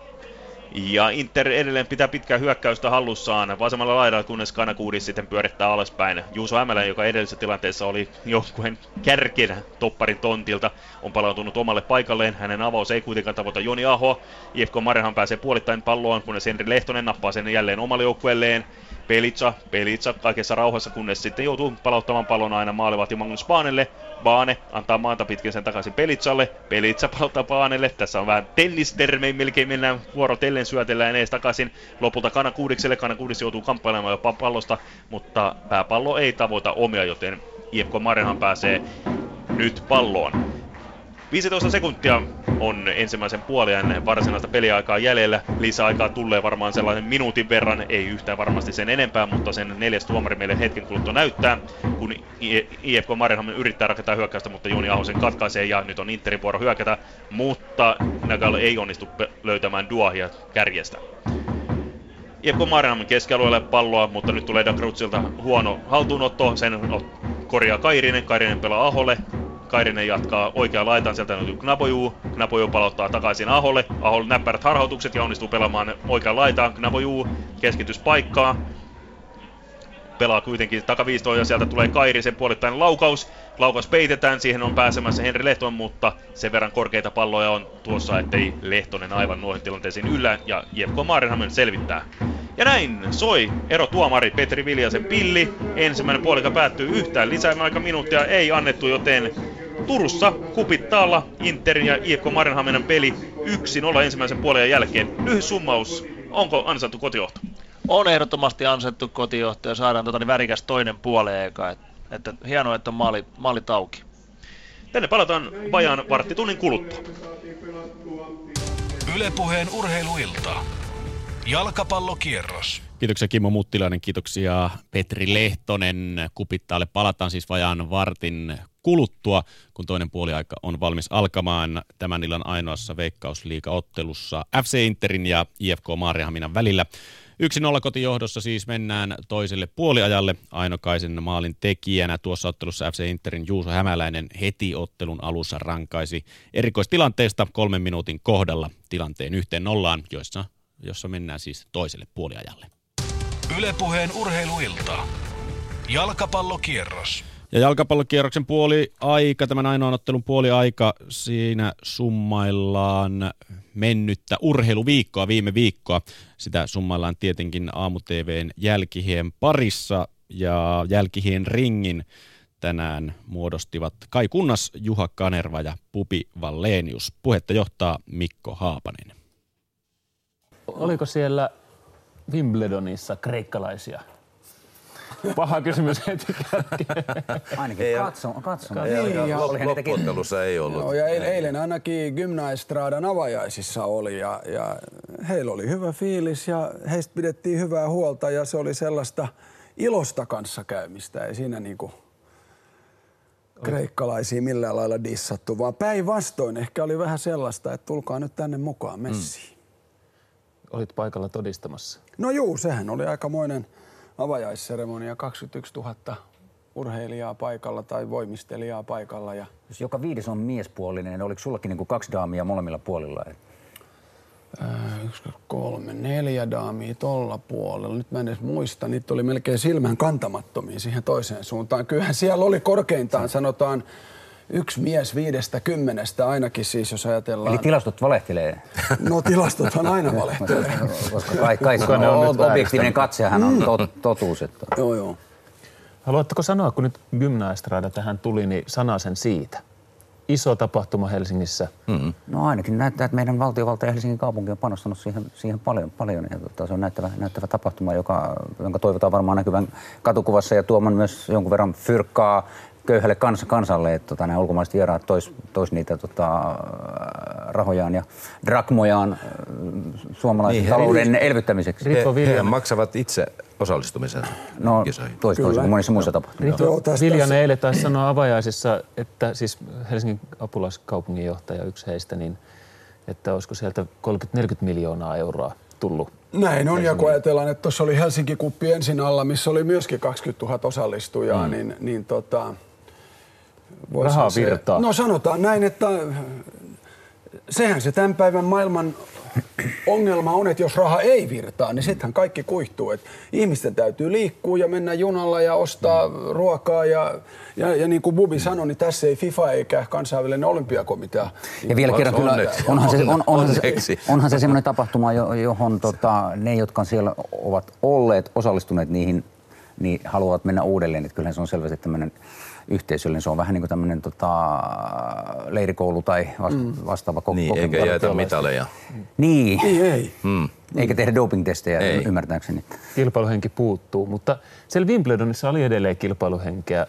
Toki loppuottelussa Djokovic näytti Federerille kaapin paikan kaikki aikojen. Niin, mutta, peli, mutta peli, peli, pelihän oli, niinku Se oli lo, loistava, lo, lo, loistava ja Djokovic ei pystynyt viemään sitä hommaa vaan pelaamalla muina miehinä, vaan joutui ei. todellakin ottamaan Joo. vähän riskiä poistumaan äh, mukavuusalueeltaan ja äh, osoitti, osoitti toki sitten lopulta suuruutensa. Mm. Joo, oli tavallaan kuitenkin se, joka vei peliä koko ajan, vaikka hävisi toisen erän tiebreakilla, mutta oli kuitenkin se, joka dominoi. Hän sai pelinsä juuri siihen uomaan ja Federerin toimimaan omien vaatimustensa mukaan, jos niin sanotaan, koska nimenomaan takalinjalla niin Djokovic tällä hetkellä on ainakin – Federerille täysin lyömätön, ei, ei, ei ollut lopussa mitään saumaa. Ja, ja ei, meidän piti ei. heittää joku sensaatio tähän, niin heitetäänkö se nyt siis Bubihan on Serena Williamsin henkinen valmentaja. Siitä ei kukaan ole... Ja se koska... näkyy hänen olemuksestaan. Kyllä, ei mut meinasin sulta kysyä, sä koot... kumpi, kumpi tukee toista enemmän? mä meinasin Bubi sulta kysyä, että onko Serena Williams sun mielestä suurempi kuin Steffi Graf tai Martina Navratilova tai... No, aina, aina, käydään niin. Niin, ainakin ylivoimaisempi, koska jossakin vaiheessa matkalla näistä entisistä suuruuksista tähän päivään, niin naisten taso kokonaisuutena se laajeni huomattavasti, mutta nyt tällä hetkellä näyttää siltä taas, että se kapenee, koska itse asiassa kukaan naisista ei pysty ihan oikeasti haastamaan Serena Williamsia tällä hetkellä. Se on vähän sääli toisaalta. Mutta täytyy muistaa se, että hänen ominaisuutensa ovat niin poikkeavat, kun puhutaan naistennisestä. Hänen ykkössyöttönsä on ihan samalla tasolla kuin sekä, sekä Djokovicin että Joo, joo. Federerin, yli 200 kilometriä tunnissa. Niin hei, se, se tuo sen tasoeron ja se, joo. Niin kato, Ser- Serenan yksi haba, mä joudun laittaa molemmat ja vielä reidet, Joo. jotta, jotta mä pääsen edes Joo, lähelle. mutta minä vielä pärjään. Millä tavalla sä valmennat häntä? Millä tavalla He, valmennat? henkisesti istumme, istumme niin kuin tässä, mutta vain kaksin ja käymme läpi asioita. Ja jos, Serenhän on harras uskovainen, että tota, ja kyllä, sama juttu minulla. Me varmasti puhuttaisiin, olisi heti kärkiotettu tällainen nimi kuin Patrick Niklas Salminen esiin, jos hän olisi mennyt sitten pidemmälle välieriin nuorten Wimbledonissa. Kuinka kova saavutus? Onko Nie- Nieminen saanut jo manttelin perijän? No eihän se varmaan vielä, vielä saanut, mutta siis äh, Niemisen nimeä kantava akatemia on se paikka, missä tota, Joo. pa, pa, Patrick treenaa, missä, missä harjoittelee myös meidän toinen, toinen lupaava nuori samanikäinen Eero, Eero Vasa. Molemmilla on sama valmentaja, tämä Federico Ri- Ri- Rizzi, itali, italialainen, ää, jotka, tai joka on tehnyt pitkäjänteistä työtä näiden, näiden suomalaistalenttien kanssa use, use, useamman vuoden ajan ja pikkuhiljaa ne hiipii sieltä. Eka nyt juniori, mm. juniorisarjoissa ja toivottavasti pääsevät sinne kahdeksan joukkoon, neljä joukkoon, jotta saavat kutsuja vielä, vielä parempiin, parempiin turnauksiin Joo. ja saavat sen mahdollisuuden näyttää, mitä, mitä ovat oppineet. Mm. Ja, ja tietenkin tämähän aina riippuu niin kuin, mihin vertaa. Jos me verrataan suomalaiseen tennikseen, niin totta kai Patrik Niklas Salmisen suoritus on loistava, koska eihän me tollaiseen ole totuttu. Ja jos vertaa taas Ruotsiin, niin ymmärtäkää oikein, en mä niin kuin halua olla ilonpilaaja, mutta Ruotsissa on yhdeksän Wimbledonin finalistia tenniksessä. On Björn Borg ja on Stefan Edberg ja on Niklas Kultti. Viisi kertaa jopa voittanut Ruotsi sen. Ja vaikka jos niin kuin Jarkko Niemistäkin ajatellaan, niin, niin loistava ura, loistava ihminen ennen kaikkea, mm. hieno kaikin mm. puolin niin kuin herrasmies-tyyppi. Mutta jos Ruotsissa valittaisi kaikkien aikojen top 10 tennislista, niin Jarkko Nieminen ei olisi sillä edes mukana. Eli, eli siis sehän riippuu mihin verrataan suomalaisittain eh, Jarkko ja, ja, ja, ja Patrik aivan niin kuin omaa luokkaansa, mm. mutta jos mennään jo Lahden toiselle puolelle, niin ei siellä nousisi edes niin kuin otsikoihin pelaaja, joka on ollut 13 maailmanlistalla. Pa- Paitsi, että tällä hetkellä Ruotsin taso ei ole sen kummoisempi kuin meidänkään, Se on totta. koska heilläkin se perinne on nyt jostain syystä katkenut. Se, se kesti 40-luvun lopusta ihan viime vuosiin asti, Joo. mutta nyt Ruotsi on sukeltanut tosi syvälle. Kyllä. Tosin heillä oli sitten tässä äh, nuorten finaalissa oli pelaaja mukana, joka Joo, kuitenkin hävisi joka, sen joka, finaalin. joka hävisi sen finaali huikealle Enkille, mutta joka oli 206 pitkä. Joo, joo. Ja jälleen kerran Mulla siis ruotsalaisilla, jos, jos heillä taas jotain on, mitä meillä ei ole, heillä on valmentajia mm. ympäri maailmaa, huippuvalmentajia, mm, joka tarkoittaa sitä, että kyllä ää, ruotsalaistalentteja tullaan jatkossa nä- näkemään. Todennäköisesti. Meiltä nyt siirrytään jo Tallinnaan Wimbledonista, niin siellä 23-vuotiaiden EM-kisat. Sieltä tuli EM-hopeaa 400 metrin aidoista. Jussi Kanervo nappasi sen, niin mm. onko siellä mennyt toinen talentti tässä orastamassa? No, Niin, niinhän Tä- sanoo. No se on vaikea sanoa, koska tämähän on eurooppalainen ilmiö, tämä ikäluokka alle 23 vuotta. Maailmanlaajuisesti sitä ei kilpailla. Mutta, mutta kun puhutaan näistä nuorten mestaruuksista, niin minä otan nyt esimerkin vielä nuoremmasta ikäluokasta, jonka MM-kisat alkavat nyt tällä viikolla Kolumbiassa, mm. Kalissa. Alle 18-vuotiaat. Niitä kisoja on käyty nykymuodossa kahdeksan kertaa.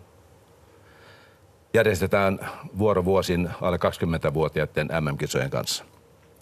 Näissä kisoissa vuodesta 1999 lähtien kahdeksan kertaa 40 lajia, niin niistä, jotka ovat voittaneet nuorten maailmanmestaruuden omassa lajissaan, heistä 11 on myöhemmin voittanut olympiakultaa. Mm. Eli kato on aika iso. Siis todennäköisesti tulevat olympiavoittajat, jos sitä pidetään suurimpana saavutuksena urheiluuralla, niin todennäköisesti olympiavoittajat tulevat sieltä 2, 3, 4, 5, 18, 16 mm. tai karsintojen kautta. Menestys nuorten sarjoissa koskee myöskin tietysti tätä meidän nuorta tennislupaustamme. Se ei välttämättä kerro sitä koko totuutta, koska se nuori, joka jää huonommille sijoille, hän jos hän ihan tähtää sinne uran huipulle, siihen suureen voittoon, niin se nuorten sarjan sijoitus siellä jossakin häntäpäässä tai keskitasolla kertoo, että pitää tehdä vielä enemmän työtä, pitää paneutua mm. vielä enemmän tähän. Jos nuori voittaa liian aikaisin oman ikäluokkaansa jonkun mestaruuden, se saattaa olla seuran huippu. Mm. Eli palataan taas kerran mieliin tämän Herb Elliotin kuolemattoman sanan Rooman olympiavoiton jälkeen Tonni Vitosella uudella ME-ajalla.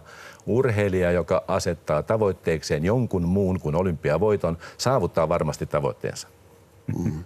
Niin ja siis, se on hyvin paljon siitä. On, on. Ja, ja taas jos vaikka vertaillaan, niin Olli Ojanaho otti kolme MM-kultaa suunnistuksessa. Mm.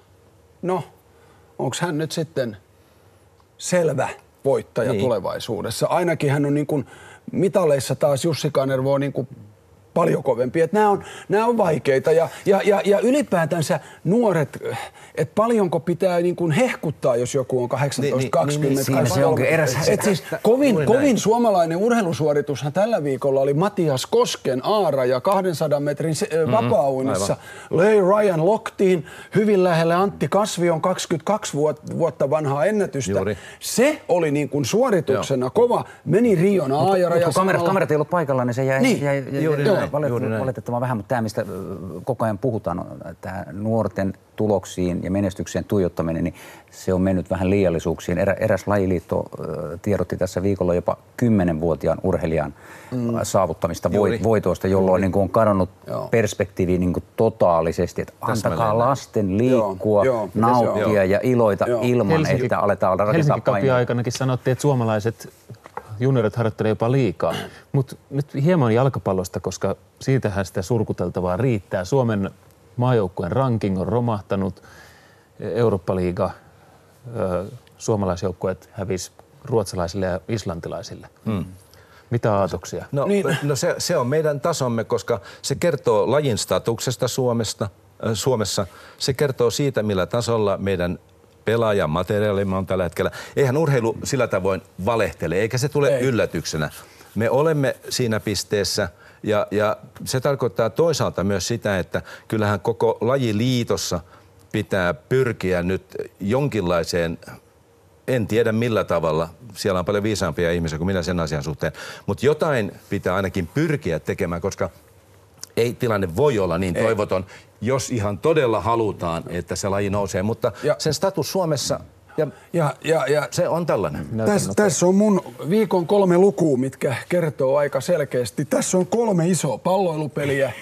Lentopallo, koripallo, jalkapallo. Mm. Ja Suomen sijoitus maailman rankingissa tällä hetkellä. Lentopallo 17, koripallos 35, jalkapallos 90. Mm. Varmaan futis on näistä se kaikkein niin kuin, kilpailu ja näin, mutta onhan toi aika, onhan aika mm. rajuja lukuja.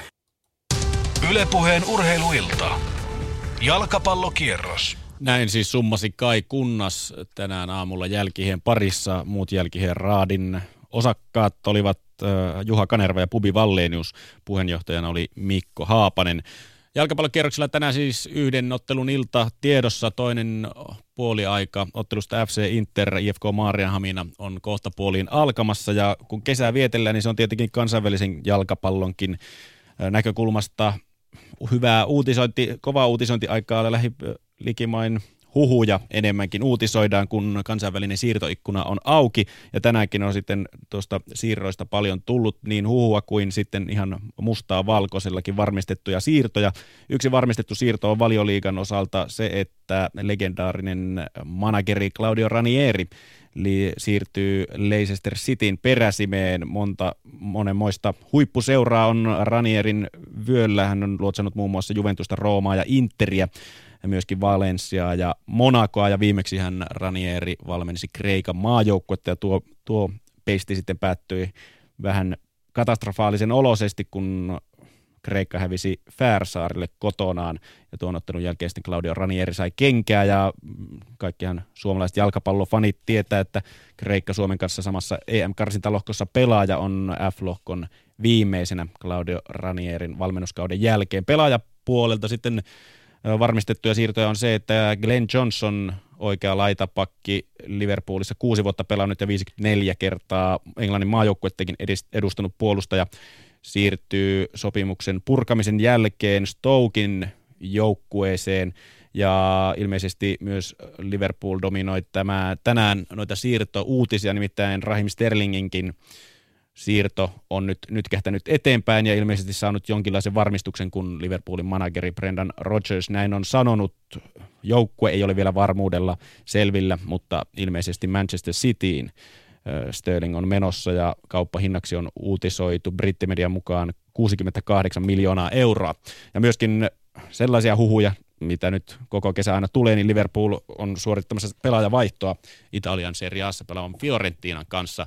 Ja pelaajavaihto menee ilmeisestikin niin, että Fiorentinasta Liverpooliin tulee saksalaishyökkäjä Mario Gomez ja Liverpoolista sitten Fiorentinan suurta, suuntaan äh, siirtyy nuori oikutteleva Mario Balotelli. Ja eipä se Suomikaan ole sen häpöisempi uutisoinnin kohde tänään, nimittäin äh, MTV Sport on uutisoinut, että HJK on hyökkääjä Mike Havenar on siirtymässä elokuussa sopimuksen päättymisen jälkeen takaisin Hollantiin, missä mies äh, Vitessen joukkueessa pelasikin ennen kuin sitten La kautta tuli Suomen jalkapallokentille.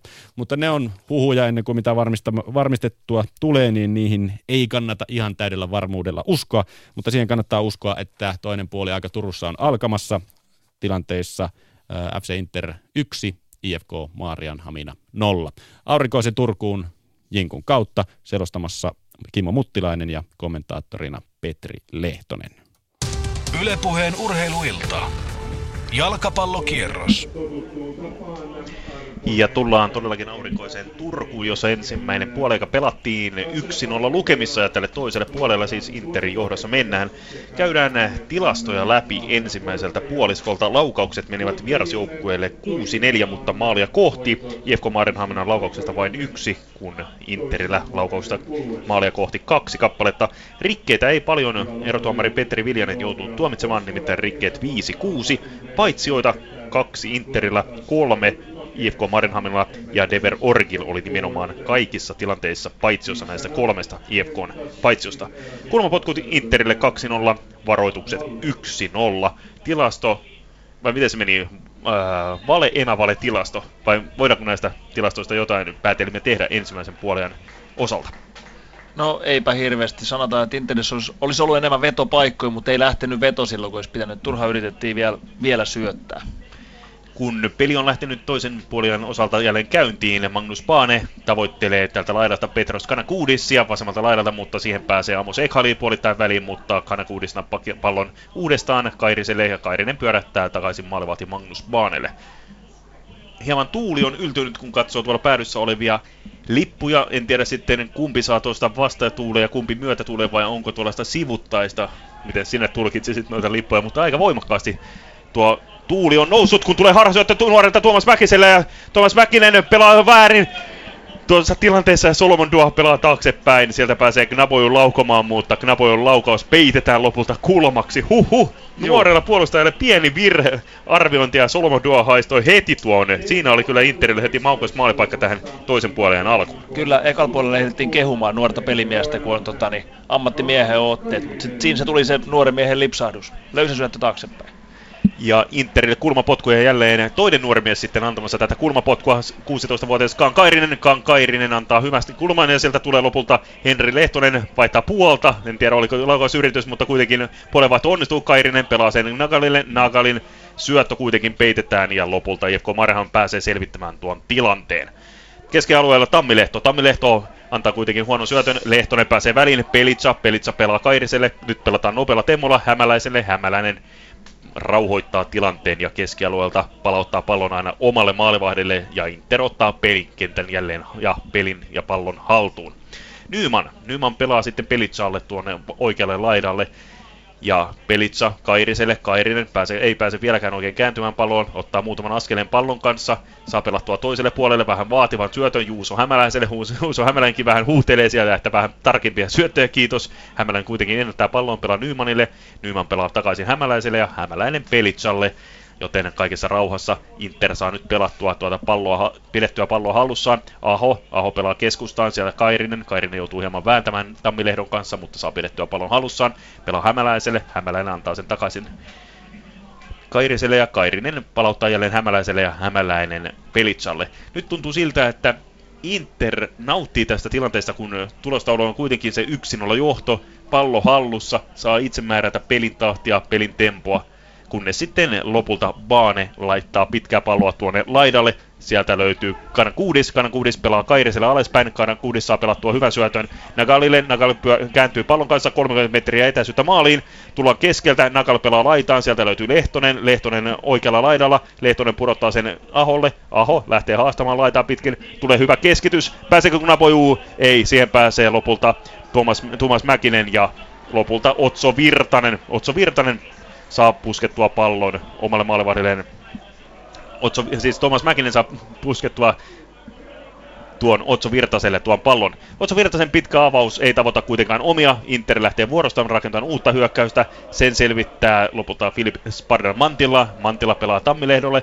Tammilehto pelaa tuonne vasempaan laitaan Popi Friberid Krutsille. Kruts kaikessa rauhassa pudottaa alaspäin. Sieltä löytyy Spardan Mantila. Mantila toppari parilleen Christian Kojolalle. Kojola ottaa tyhjä tiloja pois, pelaa ylöspäin, sieltä löytyy Amos Ekhali, joka menettää pallon Kankairiselle, mutta ei menetä.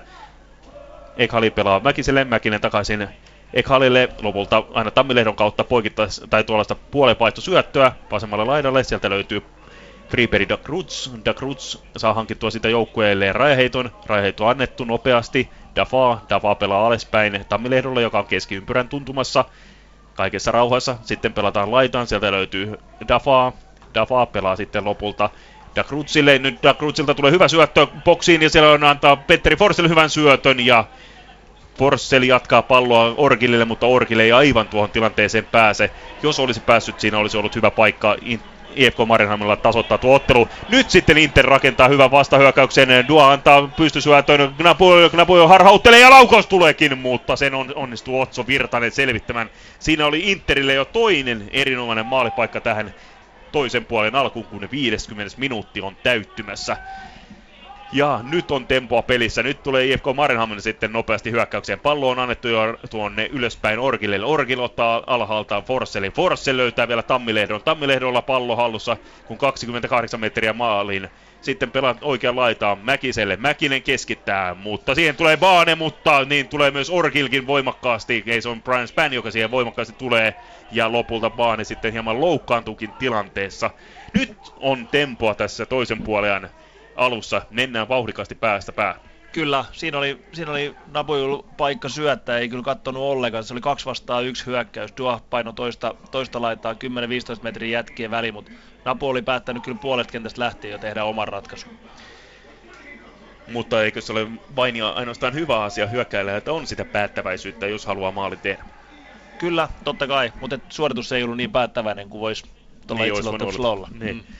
Mutta eikö se ole vähän leimaantava piirre Knabojussa, että hänellä vähän otteet ailahtelevat, että välillä on niin kuin todella hyvää suorittamista, taas sitten vastaavasti voi mennä viisi minuuttia, kun ei niin hyvää suorittamista. Kyllä, ainakin nämä pelit, mitä itse on nähnyt, on ollut huomattavasti pirteempi kuin viime kerralla, viime kerralla vai viime kaudella, kun hän täällä pelasi. Tota, niin on kyllä semmoinen kaveri, että sit kun ei kiinnosta, niin ei kiinnosta paskan vertaa, mutta sitten taas voi taikoa sen niinku paikan ihan tyhjästä. Et sillä on kuitenkin luova ja ö, varmaan semmoinen arvokas pelaajajoukko, että pystyy sen maalipaikan luomaan tyhjästä. Tällä kaudella tasaisuutta on kuitenkin tullut paremmin otteisiin ainakin tilastojen valossa, nimittäin eh, Naboju on pelannut tällä kaudella ennen tätä ottelua 14 pelissä, viisi maalia ja kuusi syöttöpistettä, joille liki pinna per ottelu, jos näin halutaan sanoa jalkapallossa ei aina noita syöttöjä niin arvosteta samalla tavalla kuin jääkekossa, mutta onhan sekin kuitenkin esityö maali, niin kun syöttöpiste annetaan kuitenkin vain yhdelle pelaajalle, ja kaikista maaleista ei edes syöttöpistetä anneta. Ja Magnus Baanen hoitotoimenpiteiden jälkeen pallo on saatu jälleen peliin. Inter on rakentamassa hyökkäystä, mutta IFK Marihaminan kesku- keskikenttämies Antoni Dafa kuitenkin pääsee katkaisemaan tuon tilanteen ainakin puolittain, kunnes Inter prässää pallon jälleen itselleen. Aho pelaa alaspäin, sieltä löytyy Exxon Pelitsa. Pelitsa pelaa keskiympyrään, sieltä löytyy Kan Kairinen. Kairinen katselee, mistä löytyy omia pelaajia. Ei löydy kuin toiselta laidalta Juuso Hämäläinen. Hämäläinen kuitenkin antaa takaisin pallon Kairiselle. Kairin ottaa muutaman askeleen eteenpäin, pyrkii pelaamaan ylöspäin Nymanille. Nyman pelaa kuitenkin reilusti alaspäin, koska syöttösuuntia ei löydy. Baane, Baane pelaa Hämäläiselle, Hämäläinen palauttaa takaisin Baanelle. Baanella alkaa olevan vaihtoehdot vähdessä, kun tuntuu, että IFK Marhamon terävöittää hieman pressipelaamistaan. Baane saa pelattua kuitenkin ylöspäin omille. Sieltä löytyy Lehtonen ja Lehtonen pelaa lopulta oikean laitaan, mistä löytyy Nagal, mutta Nagal ei tuota syöttöä saa haltuunsa ja pallo menee lopulta yli rajojen. Pallo jälleen pelissä. Forsselia tavoitellaan keskeltä, mutta Forsseli joutuu palauttamaan pallon yhdellä kosketuksella alaspäin. Sitten tulee hieman summittainen syöttö Dakrutsilta. Ja Mäkinen joutuu kamppailemaan pääpallotilanteessa Kana Kuudissin kanssa. Kana Kuudis kokee, että häntä on rikottu, mutta erotuomari Petri Viljanen antaa peli jatkua. Ja nyt mennään kovaa tempoa päästä päähän. Nyt on vuorostaan IFK Marionhamina hyökätä. Kojola. Kojola pelaa keskellä, sieltä löytyy Dafaa. Dafa pyöräyttää pallon, antaa takaisin Kojolalle. Kojola päättää kuitenkin palata jälleen Dafaalle. Dafa löytää keskiympyrästä Tammilehdon. Tammilehto pelaa laitaan. Sieltä löytyy Mäkinen. Mäkinen pudottaa Forsselle. Forsselle antaa hyvän syötön. Sieltä löytyy Orgil. Orgil haastaa. Hän tulee niin kovalla vauhdilla, että kaatuu pallon edestä ja lopulta Juuso Hämäläinen onnistuu tuon tilanteen selvittämään ja lopulta Orgil hermostuu hieman ja liukuu pallon pois Hämäläisen jalasta ja lopulta sitten tulee Interin rajaheitto. Jotenkin tuntuu, että Orgil pelaa vähän sellaisella ohuella langalla, että välillä on aika tulisiakin otteita, että paitsi jossa kolme kertaa, sitten pari laukausua tois, ensimmäisen puolella ja sitten tulee tuollaisia otteita, jotka ovat vähän siinä sääntöjen rajamailla, että erotuomarikin joutuu miettimään, että joutuuko jossain vaiheessa ottelua kaivamaan taskustaan korttia. Kyllä, äsken ainakin Orgin oli päättänyt, että hän liukui joka tapauksessa. Onneksi osuus pallo, että muuten olisi ollut kyllä, kyllä lapun paikka. Mutta kertoo kuitenkin siitä, että kaveri on niinku intohimolla ja on pelissä mukaan. Sitten siellä on niitäkin kun on taivaanrannan maalareita, että vaan pyörii, pyörii tuolla ylhäällä ja osallistuu vähän vaihtelevasti peliin. Orkilla koko ajan pelissä mukaan. Ja nyt oli IFKlta hyvä hyökkäys, missä Forssell oli haastamassa, mutta häneltä viedään pallo jalasta ja Inter rakentaa vasta hyökkäystä, tulee vasenta laitaa pitkin, sieltä tulee Knaboju, Knaboju on rangaistusalueella, rakentaa hyvää syöttöä ja Dua ei kuitenkaan aivan ennätä. Siihen pääsee IFK puolustusväliin ja selvittää nopea vastahyökkäys ja Inter pääsee uudella prässillä uuteen pallon, Forsselle viedään pallo jalasta jälleen kerran. Kanakuudis, mutta Kanakuudiksen syöttö karkaa pilviin lopulta. IFK maalivahti Otso Virtanen selvittää tuon tilanteen. Rakentaa nopeasti laitaan heitollaan. Sieltä löytyy Peter Forsell, joka ottaa omalle joukkueelleen rajaheiton. Siinä oli Knapujuuta parhaimmillaan keskellä irtopallosta 20 metrin tikki kohti laitaa. Ei pystynyt, ei pystynyt, tota, niin ei pystynyt Mifkin kaverit enää yhtään perässä. Käytti nopeut hyvin hyväksi. Pitkäksi mieheksi Naboju on todella nopea, varsinkin pallon kanssa.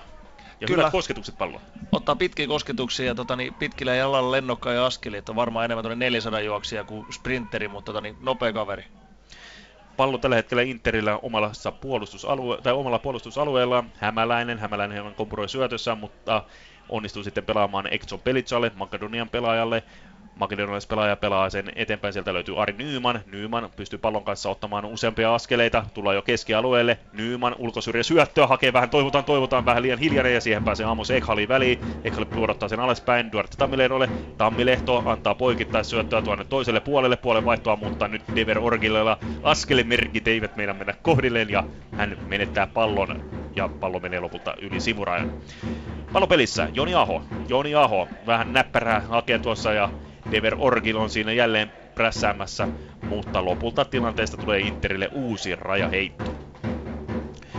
Joukkueethan ovat kohdanneet muuten historian saatossa täällä Turussa vain ainoastaan 13 kertaa aiemmin, mutta tasaista on ollut viisi kertaa Inter voittanut, neljä kertaa tasan ja neljä kertaa IFK Marinhamina on hakenut täältä vierasvoiton ja maalitkin ovat menneet Interin hyväksi vain 14-13, joten sekin puoltaa, että tämä on hyvin tasainen ennakkolähtöasetelmistaan ja tällä kaudellahan tam- toukokuussa täällä on jo yksi ottelu pelattu ja silloinkin päädyttiin tasan 1-1 lukemin. Nyt Inter johtaa ja lieväkseltään hallitsee tätä toista puoleaikaa. Kaksi hyvää maalipaikkaa on tähän toisen puolen alkuun ollutkin. Mutta vielä tässä ottelussa voi sattua ja tapahtua mitä tahansa, kun nyt Inter sitten rakentaa hyökkäystä oikealta laidalta. Ari Nyman saa hankittua joukkueelleen siitä rajaheiton. Rajaheito annetaan nopeasti, sieltä pudotetaan alaspäin Joni Aholle. Joni Aho lähtee rakentamaan keskitystä. Hyvän näköinen keskitys tuleekin, ennättääkö sanon Dua siihen? Kyllä, ennättää. Suoja hyvin palloa. Kaikessa rauhassa pelaa sen Nabojuulle vierelle. Nabojuu ottaa jälleen muutaman terävän ensimmäisen askeleen. Hyvä lähtönopeus pallon kanssa. Harhauttelee, löytää keskeltä Nymanin etäisyyttä maaliin 30 metriä. Nyman chippaa rangaistusalueen sisälle, mutta Aho ei siihen liustaan huolimatta ennätä, joten maalipotkulla jatketaan. Sähän taisit mainita tuossa ennen matsia tilastoista, että Inter on tehnyt suurimman osan maaleista ekalla puolella, sitten taas vastaavasti Maaria Hamina toiselle puolelle, että ehkä meillä on tässä vielä kuitenkin peli edessä. Niin, se on aika mielenkiintoinen fakta, että kotiottelussa Inter tällä kaudella tehnyt 21 maalia, otetaan mukaan lukien tämä tänään tehty maali, niin niistä 17 on ensimmäisellä puolella. Kyllä, joo, itsekin pelejä käynyt katsomassa, että Inter on, Inter on päässyt johtoasemaan. Ja sitten on ehkä turhaa hiukan tota, niin laskenut prässiin ja näyttänyt ainakin, että on vähän lähtenyt katsomaan, että miten, miten riittää. Ja on mennyt vähän turhankin jännäksi lopussa, kunnes ollaan sitten tehty se tilastomaali sitten siellä vielä lopussa ja naulattu peli. Kuitenkin vain kahdeksassa kotiottelussa neljä maalia tehty toisella puolella, kun sitten taas IFK Mariana vieraissa niin 7-4 on maalisuhde vierasotteluissa, niin näistä seitsemästä maalista IFK Mariehamn on tehnyt kuusi toisella puolella, joten tilastojen mukaan tästä tulee vielä hyvin hyvin jännittävä peli, kun aikaisemmin mainostettiin, että täällä, täällä samaan aikaan IFK Mariehamn on rakentamassa hyökkäystä, mutta Dever Orginin laukaistu 16 metrin tuntumasta nousee kuitenkin yli maalin. Ja tuntuu, että nyt IFK Mariehamnin kannattajat, jotka on rumpuen mukana täällä mukana, niin nostavat desibelitasoa ja kannustavat vihreävalkoista joukkuettaan nyt kaikella, kaikella mahdollisen keinoin. Sillä on tauko käytetty hyvin faneillakin hyväksi, että on tota, niin, saatu vähän äänikantoja tuossa buffetin puolella auki.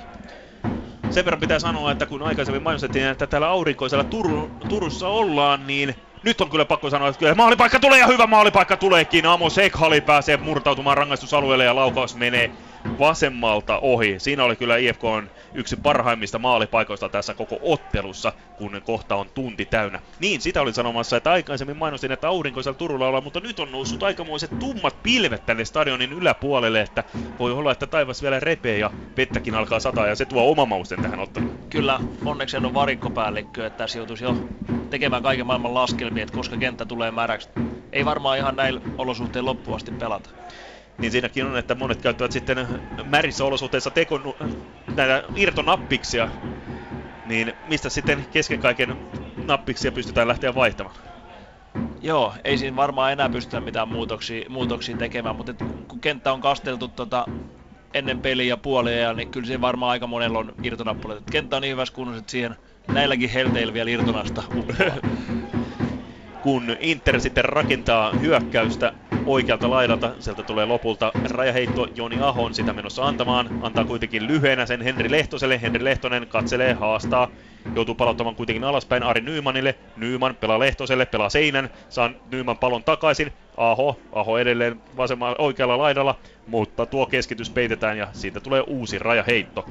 Pakko kysyä, kun katsot veljesi peliä, niin pystyykö sitä neutraalisti ja objektiivisesti katsomaan oman veljen edesottamuksia vai onko liian kriittinen hänen tekemisille? Ei missään tapauksessa kriittinen, että tota, niin, eipä hän tarvi hirveästi neuvoja ainakaan antaa päinvastoin. Ja tosiaan kovin kun menee tilanteeseen, niin sitä enemmänkin uskoo, että et ei loukkaa. Et ne ketkä varo, niin ne loukkaa. Et, tota, niin, hyvältä se näyttää. Niin sinut muistetaan periksi antamattomana, niin onko se teillä joku tällainen sisäsyntynyt juttu, että aina kun pelataan, niin silloin pitää antaa kyllä kaikkensa? Kyllä se varmaan kolme sisarusta, kun ollaan tota, niin, joskus keskenäänkin mökillä palloiltu, niin tota, ei se aina ole reilu peli ollut. Ja nyt on sivuvapari Interillä, se annetaan oikealta laidalta. Hyvä erikoistilanne, Kairinen pallon takana.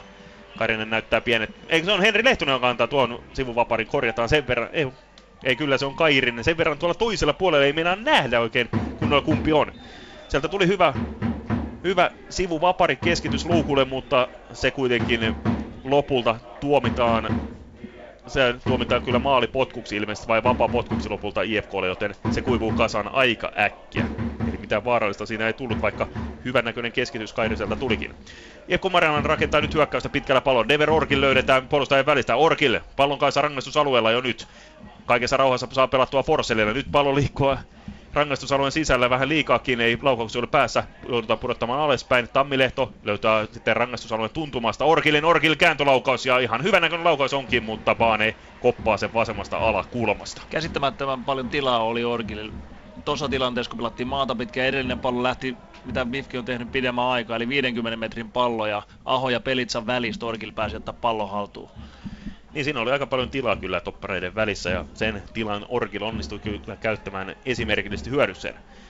Kun Baanen pitkä avaus lopulta menee IFK pelaajille, IFK lähtee rakentamaan nyt hyökkäystä, pelataan oikean laitaan, Orkin on tullut sinne ja Orkin joutuu kilpajuoksuun Baanen kanssa, mutta Baane on tällä kertaa nopeampi ja Baane liukuu tuon pallon sivurajojen, kun 63. minuutti on menossa ja tähän aikaan sitten IFK suorittaa tässä ottelussa ensimmäisen vaihtonsa ja kentälle on tulossa nuori laitalinkki Robin Sid.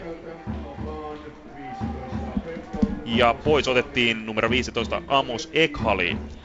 Eli laituri vaihtuu laituriin, näin voitaneen sen sanoa kun rajaheitto erikoistilanne tällä hetkellä Interillä, ei IFK Marienhamnilla päällä.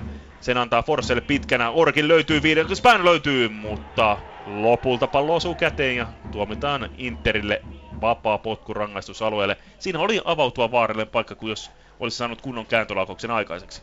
Kyllä, ja taas oli Orkil tilanteessa, että tota, niin, on ollut kyllä alati vaarana jos yksi pelaaja pitäisi nostaa IFK Mariehamnista, niin kyllä se melkein Dever Orkil on. Kyllä on ollut näkyvästi, näkyvästi esillä.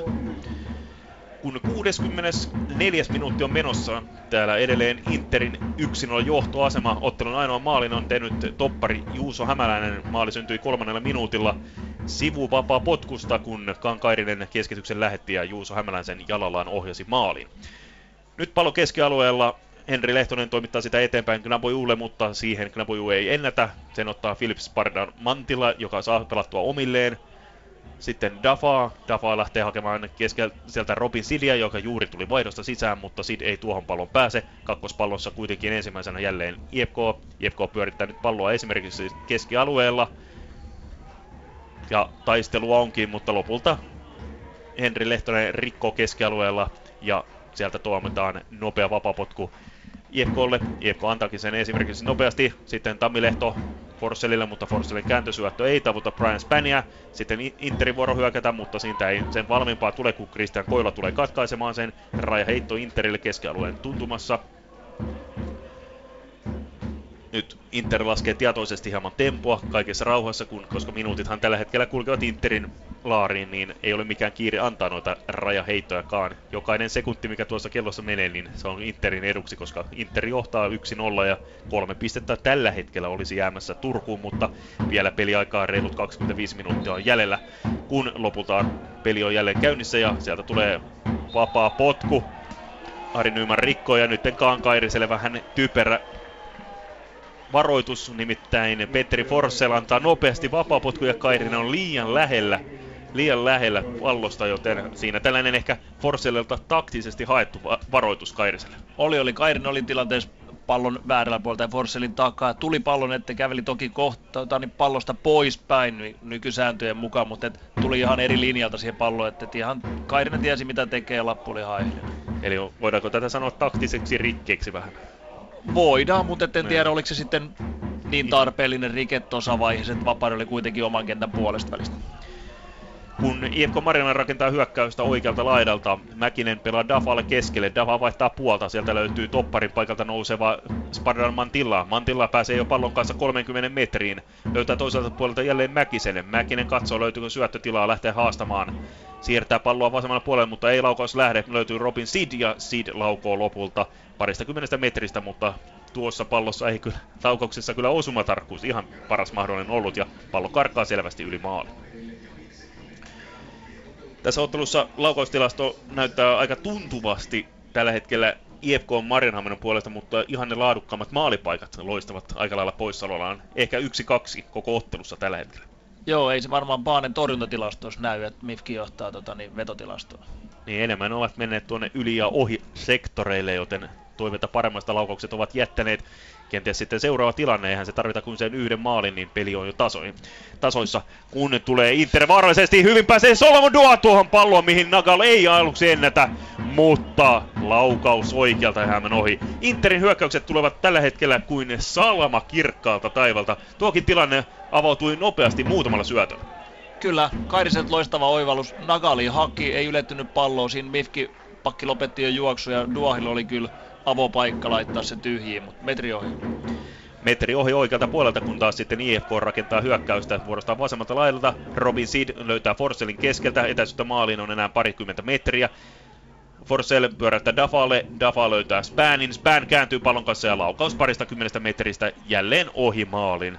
Joten tuo ohilaukaussektori on kyllä vahvaa valuuttaa tällä hetkellä IFK Marjanhamalla.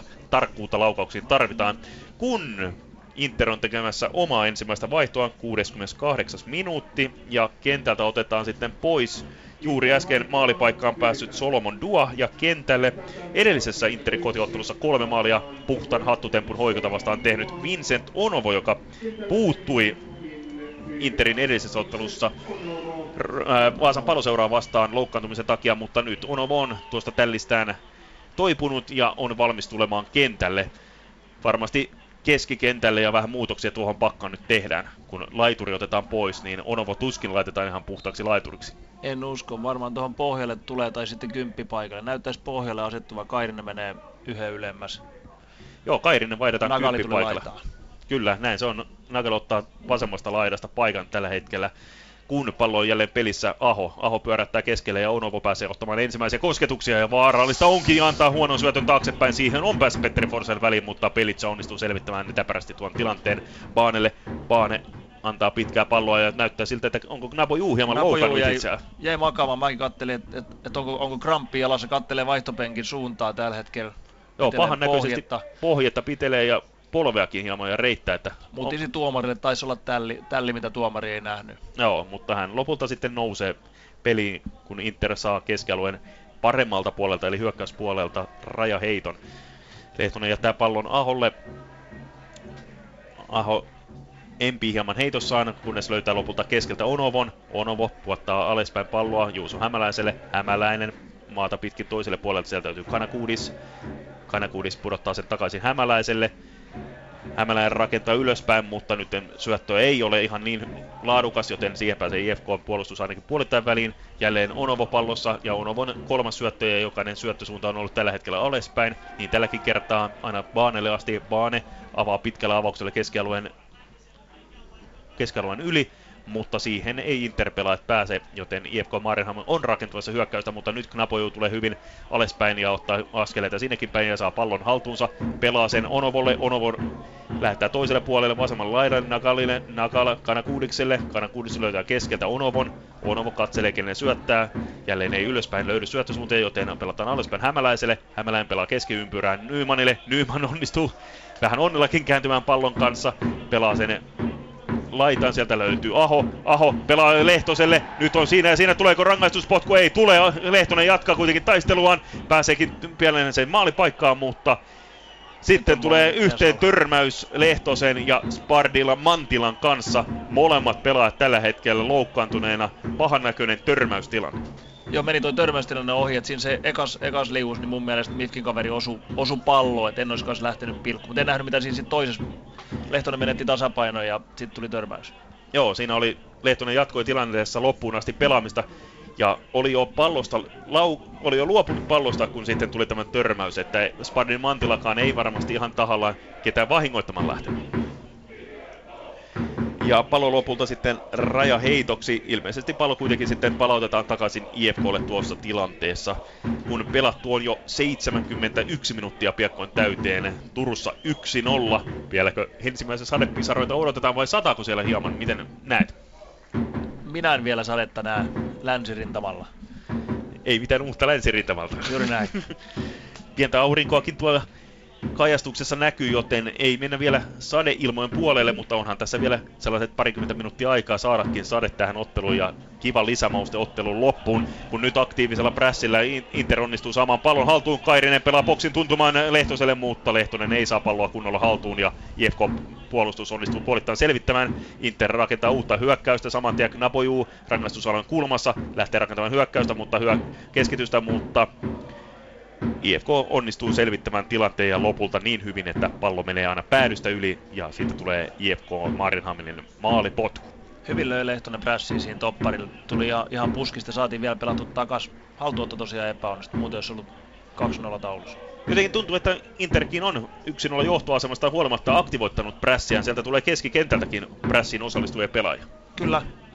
Uh, Onovo, tuli, Onovo tuli hyvin rauhoittamaan tota, noin peliin. Sitten siinä jää, jää tota, niin muille virtaa prässätä vielä ylempää. Nyt on Orkilla joutuu rikkoon. Ja nyt Kanakuudissa rikkoo kyllä Orkilia pahasti ja saa kyllä varoituksen. Ainakin Orkilin paita repiytyy siinä tilanteessa kyllä niin paljon, että on kyllä ihme, jos ei Kanakuudis tuosta korttia saa. Ja kyllä saa. 73. minuutti ja Petros Kanakuudis, joka kyllä tunnetaan aika kova otteisena puolustajana, mutta oliko tuo nyt sellainen niin kuin fiksu rike, koska Orkil oli hyvässä vauhdissa oikealla laidalla ja oli murtautua hyvin tuonne rangaistusalueelle, mutta... Kyllä, Kanakuudis, Kanakuudis jäi väärällä puolelle, oli pakko rikkoa, mutta siinä jouduttiin melkein repi Orkilit kaikki vaatteet päältä, nähtiin melkoinen striptease show. 73 minuuttia ja sivun vapaa potku ja kukas muu sen antaa kuin IFK Marenhamnasta tuttu mies Petteri Forsell, joka on kyllä tunnettu hyvistä vapaa-potkuista ja ensimmäisellä puolellakin hän antoi muutaman ihan laadukkaan vapaa-potkun. Nyt keskitys tuonne rangaistusalueen tuntumaan. Kuitenkin Inter onnistuu puolittain sen selvittämään. Seed vaihtaa puolen takaisin tänne oikealle. Sieltä löytyy Forssell. Forssell keskittää. Kanakuudis päinen kuitenkin välissä ja onnistuu selvittämään. Mutta IFK ei luovuta Hevin. Sitten tulee Seedin hyvä poikittaisyöttö. Sieltä löytyy Forssell. Forssell antaa tuonne maalin kulmilla, mutta sen lopulta Kanakuudis liukuu kulmapotkuksi, joten IFK Marham saaneen siitä kul- ensimmäisen kulmapotkussa. Knaboju oli vielä liukumassa siinä heti Kanakuudiksen takaa. Et nyt, nyt uhrautuvasti pelataan alaspäin kyllä.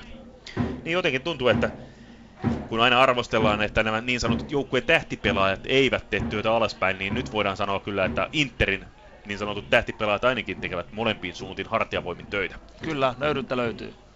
Ja IFK Marienhaminan ensimmäinen kulmapotku jää torsoksi, sen onnistui puolustus selvittämään helposti, siitä ei ennitä mitään sen vaarallisempaa tulla. Kun lopulta Inter saa aina keskialueen tuntumasta rajaheiton, Henri Lehtonen. Henri Lehtonen pelaa alaspäin Nymanille. Nyman ilmassa yrittää tavoittaa Knabojuuta. Knaboju ei kuitenkaan voita tuota pääpalloa, sen vie Christian Koila. Christian Koila saa pallon toistamiseenkin. Nyt kaikessa rauhassa palloa maissa, pelaa sen alaspäin, ei pelaa ylöspäin Tammilehdolle, Tammilehto Spänille, Spän löytää Forselin, Forsell yrittää tavoittaa Orgille kärjestä, ei kuitenkaan ensimmäisellä kerralla yrit, onnistu, mutta toisella kerralla Orgil saa pallon, mutta tilannetta edelle, edeltää Rike, mutta myös Paitsio, mutta kumpi tästä sitten lopulta tuomitaan? Nyt Orgil tuli Paitsiosta.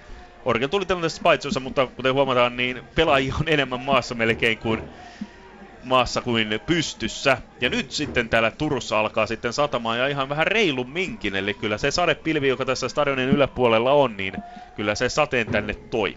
Kyllä. Ja viimeiselle vartille saadaan kyllä varmasti sitten taistelua ja kenties niitä kuuluisia liukutaklauksikin. Varmasti. Nyt alhaalla, eli nyt ei ainakaan Mifkin pallot pysy enää pitkät syötöt niin helposti kentälle, kun pinta kastuu. Että helpottaa ainakin Interin osalta hommaa. Ja kun molemmat joukkueet samoista sijoista taistelevat, niin varmasti molemmat joukkueet vält- haluavat välttää sen tappion tästä ottelusta. No joo, sillä yhdellä pinnalla vaan ei saa ikinä ketään kiinni, että tota, niin näin se on, että ei tässä varmaan keskenään katso, että kumpi, kumpi kolmanneksi nousee, että kyllä Inter haluaa, haluaa europaikan täksi kaudeksi. Kun Inter rakentaa oikealta laidalta hyökkäystä Onovo, Onovo pelaa laitaan, sieltä löytyy Aho, Aho hankkii joukkueelleen kulmapotkun. Hienosti pieni siirto vain tuohon ja eihän siinä paljon tarvita, kun kulmapotku tulee. Sitten Inter suorittaa toista vaihtoaan, kun 76. minuutti on jo taulussa. Kentältä poistuu ihan hyvän pelin pelannut 16-vuotias Kairinen. Kyllä, varmaan osa syy, kun tässä puhuttiin, kun Kairinen otti sen ö, taktisen rikkeen siinä, kun meni vapari etti, niin olisi varmaan saanut tänään 90 pelata, mutta tota, niin, lappu alla, niin ihan fiksu ottaa vaihto. Ei pysty enää tekemään toista taktista rikkeet Mifkin takaa ajoaikaa. Niin ja tässä ottelussa markkinaalit kun ovat pienet, niin ei, ei voi antaa sitä tilannetta, että joukkue pääsisi pelaamaan ylivoimalla Joo, ei missään tapauksessa. Sitten saa kyllä Mifkin peliin haltuun. Ja onko se jo kulmas, kuudes kulmapotku sitten Interille, kun sade piiskaa kupittaan stadionia. Henri Lehtonen antaa kulman oikealta puolelta, kiertää maalille, mutta Orkil siellä puolustuksen apuna onnistuu selvittämään tilanteen. Interin pelaajat pääsevät kuitenkin pallon ensimmäisenä. Kanakuudis pelaa vasemmalle laidalla, sieltä löytyy lopulta juuri vaihdosta, ei se on Nagala. Kentältä tuli muuten Filip Nogu, joka on vähän Nagalin kanssa vähän saman tyylinen hyökkäys, kun sitten on IFK Marinhaman rakentamassa ja nopea vastahyökkäystä, mutta tuon tilanteen onnistuu puolustus selvittämään ja pelataan palloa alaspäin Baanelle. Ja Baaneen pitkä avaus ja lopulta sitten paitsio Interille. Niin, Filip Nokuhan on vähän saman tyylin tuollainen väkkärä hyökkää kuin Nagal. Kyllä, no. joo. Nyt en ole Nagalin, Nagalin pelejä mutta joku olen kaudella nähnyt ja on kyllä maalipaikkoja jäänyt käyttämättä sekin on ihan tietysti hyvä asia, että hyökkää pääsee paikalle, mutta kyllähän niitä maalipaikkojakin pitäisi käyttää hyödykseen, kun nyt vuorostaan sitten IFK rakentaa hyökkäystä oikealta laidalta. Robin Seed, Robin Seed ei kuitenkaan palloa pääse, kamppailee Petros Kanakuudiksen kanssa. Kanakuudiskin ottaa vähän jälkikäteen hieman syli, syleilyotteet, mutta tilanteesta on jo aiemmin tuomittu Interille vapaa potku. 78 minuuttia pelattu 1-0, kun ainakin hetkellinen sadekuuro täällä äsken oli. Nyt pientä tihutusta täällä tällä hetkellä sääoloissa, mutta sehän sopii tällaisen taistelun jalkapallootteluun, että sääkin on sen mukainen kuin ottelu. Baanen pitkä avaus keskialueelle, mutta ei tavoita omiaan, siihen pääsee EFK Marenham. IFK Marjanen lähtee toimittamaan palloa nopeasti Orgille. Orgille ei kuitenkaan pääpalloa voita. Nyt mennään vähän puolelta ja toisin. Pallo ei kummallakaan oikein kunnolla hallussa, kun pallo ilmassa. Lopulta kuitenkin IFK Marjanen onnistuu sen taltuttamaan. Pelaa aina oikealla laidalla Brian Spanille. Span pelaa keskelle. Petteri Forsellille ja Forsell onnistuu pienen ha, olkapää olkapää kontaktin myötä hankkimaan joukkueelleen vapaapotkun, mutta kyllähän tuo oli sellainen ihan puhdas kontakti. Oli, kyllä ihan aiheesti. Interi jätkät protestoi siinä, Molemmat tuli kylkikyydellä, ei tuon puhtaammin voi palloon tulla, siinä pienempi kaatu. Jotenkin tuntuu, että Forsella oli jo mielessä tuo kontakti jo ennen kuin kontakti tuli, että onnistui kalastamaan tuon vapapot. Niin, tästä usein puhutaan, että tuomaritkin osaa jo katsoa niitä, että ne vaparinvetäjät itse tuntuu välillä kaatuvan helpommin. Että tota, enkä väitä, että Forssell olisi siitä kaatunut, että olisi vapari hakenut. Että siinä on ihan reellinen kontakti ja vaan heikompi, heikompi kaatu. Ja nyt keskisektorilta tuo vapaa potku ja etäisyyttä maalisen 22 metriä, joten kyllä on hyvä, kyllä on hyvä paikka nyt Forsellille perataan yllä. Että, mutta toisaalta pallon takana on tällä hetkellä Duarte Tammilehto, joka myös tunnetaan hyvänä vapaapotkun antajana, kun siellä on hieman Nagal käymässä hieman kuumana. Hänen mielestään ilmeisesti ei tuosta tilanteesta olisi vapaapotkua pitänyt antaa. Näin kuitenkin on tuomittu ja tämän mukaan on mentävä. Nyt pallon takana on sekä Duarte Tammilehto että Petteri Forselle saa nähdä, kumpi tämän sitten lopulta ampuu. Onko se legendaarinen, että yritetään saada muuria hajalla, että toinen pelaajista juoksee pallon yli? Ei kyllä, Forsell ampuu suoraan, mutta pallo menee lopulta vasemmalta ohi maalin. Ei osu matkalla kehenkään, joten maali potku siitä. Ehkä vapapotkussakin Forsellin osalta näkyy se, että pelaaja on ollut pitkään poissa niin ehkä se herkkyys näissä tilanteissa ei ole ihan optimaalisella tasolla.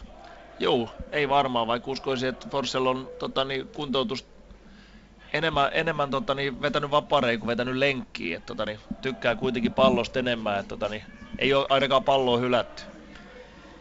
Mutta pelitilanne on aina oma tilanteensa, kun verrataan harjoitustilanteeseen. Että Totta kai. Kaiken Totta kai. Että miten pulssinkin ja sykkeen onnistuu rauhoittamaan siihen tilanteeseen ja saamaan sellaisen puhtaan suorituksen. Jos miettii ihan niitä maailman huippuja, niin kyllä aika kovissa paikoissa kovia laukauksia tulee ja mielettömiä yläkulmia. Tällä kertaa laukaus kuitenkin meni ohi maalin ja Magnus Baanen maalipotko jo ilmassa taistelua tuolla hyökkäysalan tuntumassa Interin hyökkäys kolmanneksella. Lopulta sitten tulee Interin vapaa potku ja edelleen verkkainen tahti, koska Inter tietää sen, että tämä tilanne riittää voittoon, mikäli ei enää omissa soi. Kunnes Onovoa hieman rikotaan vai oliko ihan puhdas liukastuminen, mutta kuitenkin siitä ei tilanteesta vapaapotkua tuomita.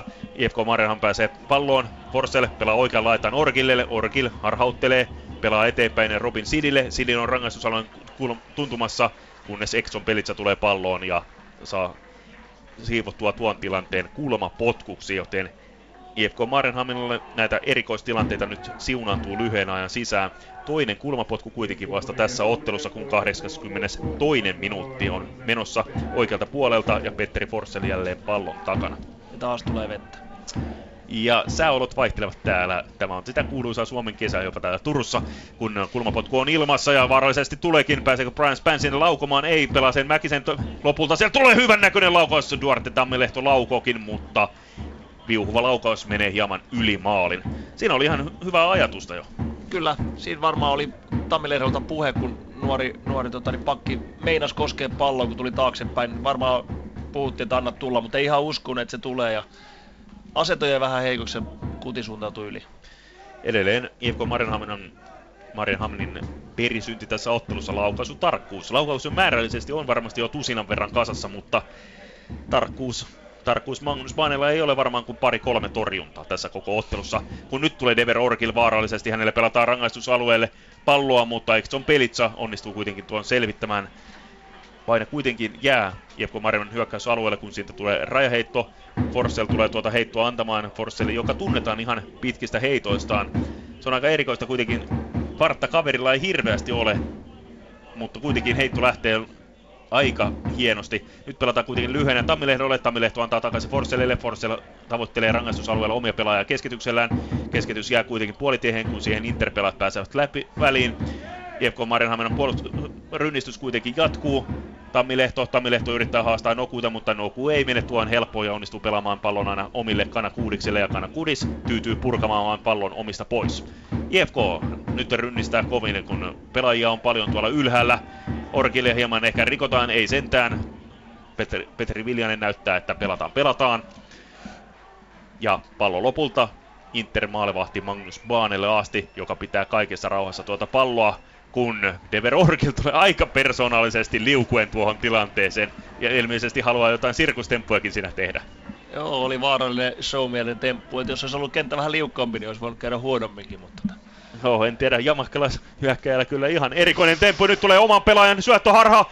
Sieltä pääsee Serjan Kaal haastamaan, kiertää Otso Virtasta ja ottaako Virtanen jo kädellä kiinni Nakalin jalasta, mutta tilanne kuivuu kasaan. Siinä oli kyllä ihan huippupaikka tulossa, kun paine jatkuu kuitenkin Inter hyökkäys päässä. Lehtonen, Lehtonen pitää palloa. Pelaa sen oikean laitaan, sieltä löytyy Aho. Aho keskittää. Pääseekö Noku pallo? Noku pudottaa sen Knapojuulle. Knapojuu pelaa sen Onovolle. Onovolle yrittää mennä rynnistää tuosta IFK Marehan puolustuksesta läpi, mutta ei siinä onnistu.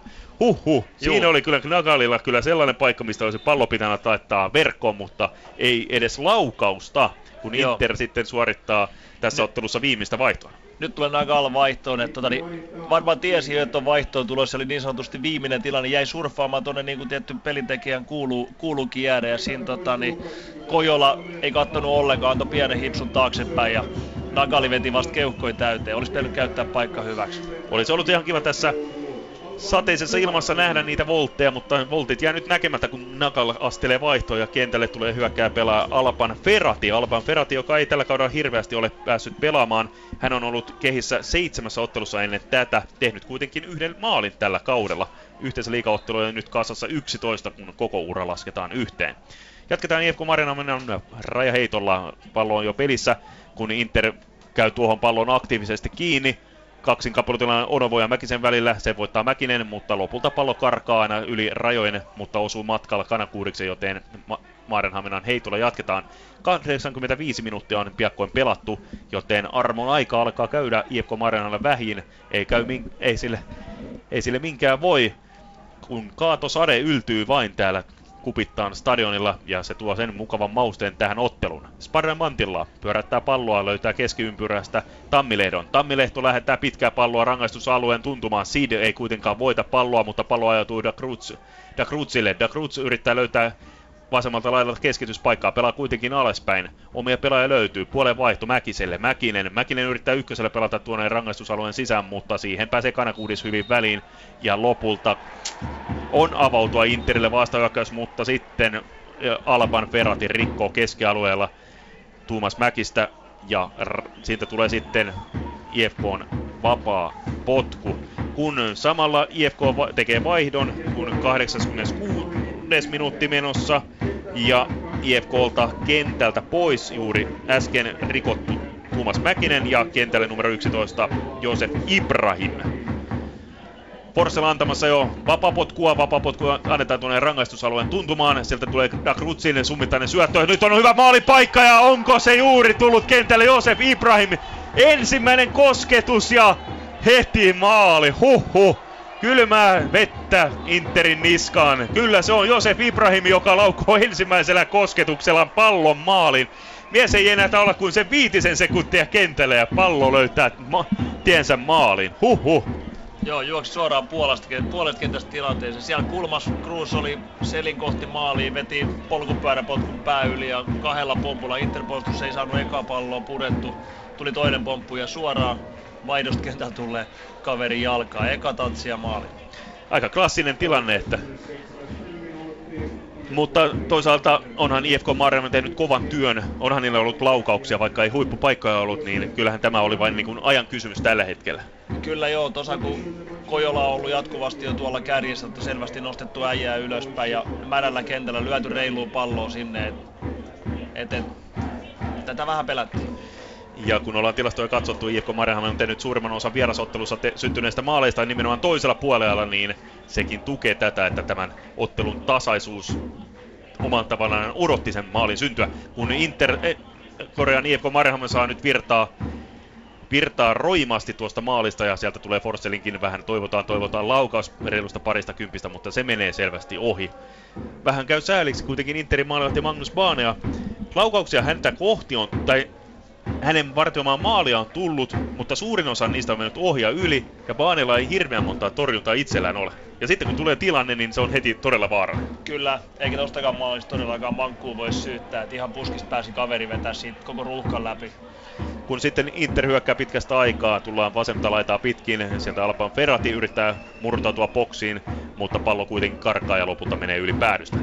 Iekko Marina antaa lyhyen maalipotkun sieltä Brian Span. Brian Spanin syöttöyrityksen kuitenkin katkaisee Alban Ferratia. Siitä tulee lopulta kulmapotku, joten ilmeisesti Alban Ferratin Alban Ferratin kautta vielä pallo osui uudemman kerran sitten Brian Spanin. Kyllä. Siitä sai kyllä aikamoisen kierteen, eli kyllähän se oli sitten kulmapotku, ja tätä kulmapotkua tulee sitten antamaan lopulta Petros Kanakoudis, laita puolustaja, kreikkalainen 31-vuotias laita puolustaja vasemmalta puolelta. Verran kulmapotku jo ilmassa. Ensimmäisen pallon kuitenkin pääsee IFK Marjahan puolustus. Sitten Ari Nyman taistelee hienosti pallon kanssa, liukuu ja saa pidettyä pallon itsellään. Haastaa, haastaa tuolta vasemmalta laidalta, mutta lopulta pelaajia on liikaa edessä ja IFK Marjahan onnistuu selvittämään tuon tilanteen. Lopulta Dever Orkin lähettää pitkän pallon tuonne keskialueelle tavoitellen juuri maalin tehnyttä Josef Ibrahimia, mutta Ibrahim ei tuota juoksukilpailua voita ja pallo lopulta Magnus Baanelle. Baane pelaa oikean laitaan. Sieltä löytyy Joni Aho. Joni Aho pelaa ykkösellä Nokua kohtiin. Noku, se on Knapoju, joka pitää palloa hienosti. Saa pelattua edelleen Aholle. Aho pelaa seinäsyöttöä Knapojuulle, mutta sitten Otso Virtanen maalilta tulee hienosti vastaan ja selvittää tuon tilanteen kun kohta on täydet 90 minuuttia pelattu ja Turussa 1-1 lukemat, samat mitkä olivat täällä Turussa muuten tällä kaudella kun joukkueet kohtasivat aiemmin. Silloinkin päädyttiin pistejakoon, kun IFK Marenhamina on rakentamassa hyökkäystä vaarallisesti vasenta laitaa vasemmalta laidalta, mutta sen Inter-keskuspuolustus onnistuu selvittämään. Nyt Alban Ferrati on karkaamassa läpi, mutta Otso Virtanen tulee kauas maaliltaan vastaan ja selvittää tilanteen. Philip Noku nyt vuorostaan oikea laitaa pitkin. Noku pelaa keskelle Joni Aholle, mutta Joni Aho kaatuu. Nyt se liukas kenttä tekee niitä tepposia, että ei ehkä niitä irtonappeja kaikilla jalassa olekaan.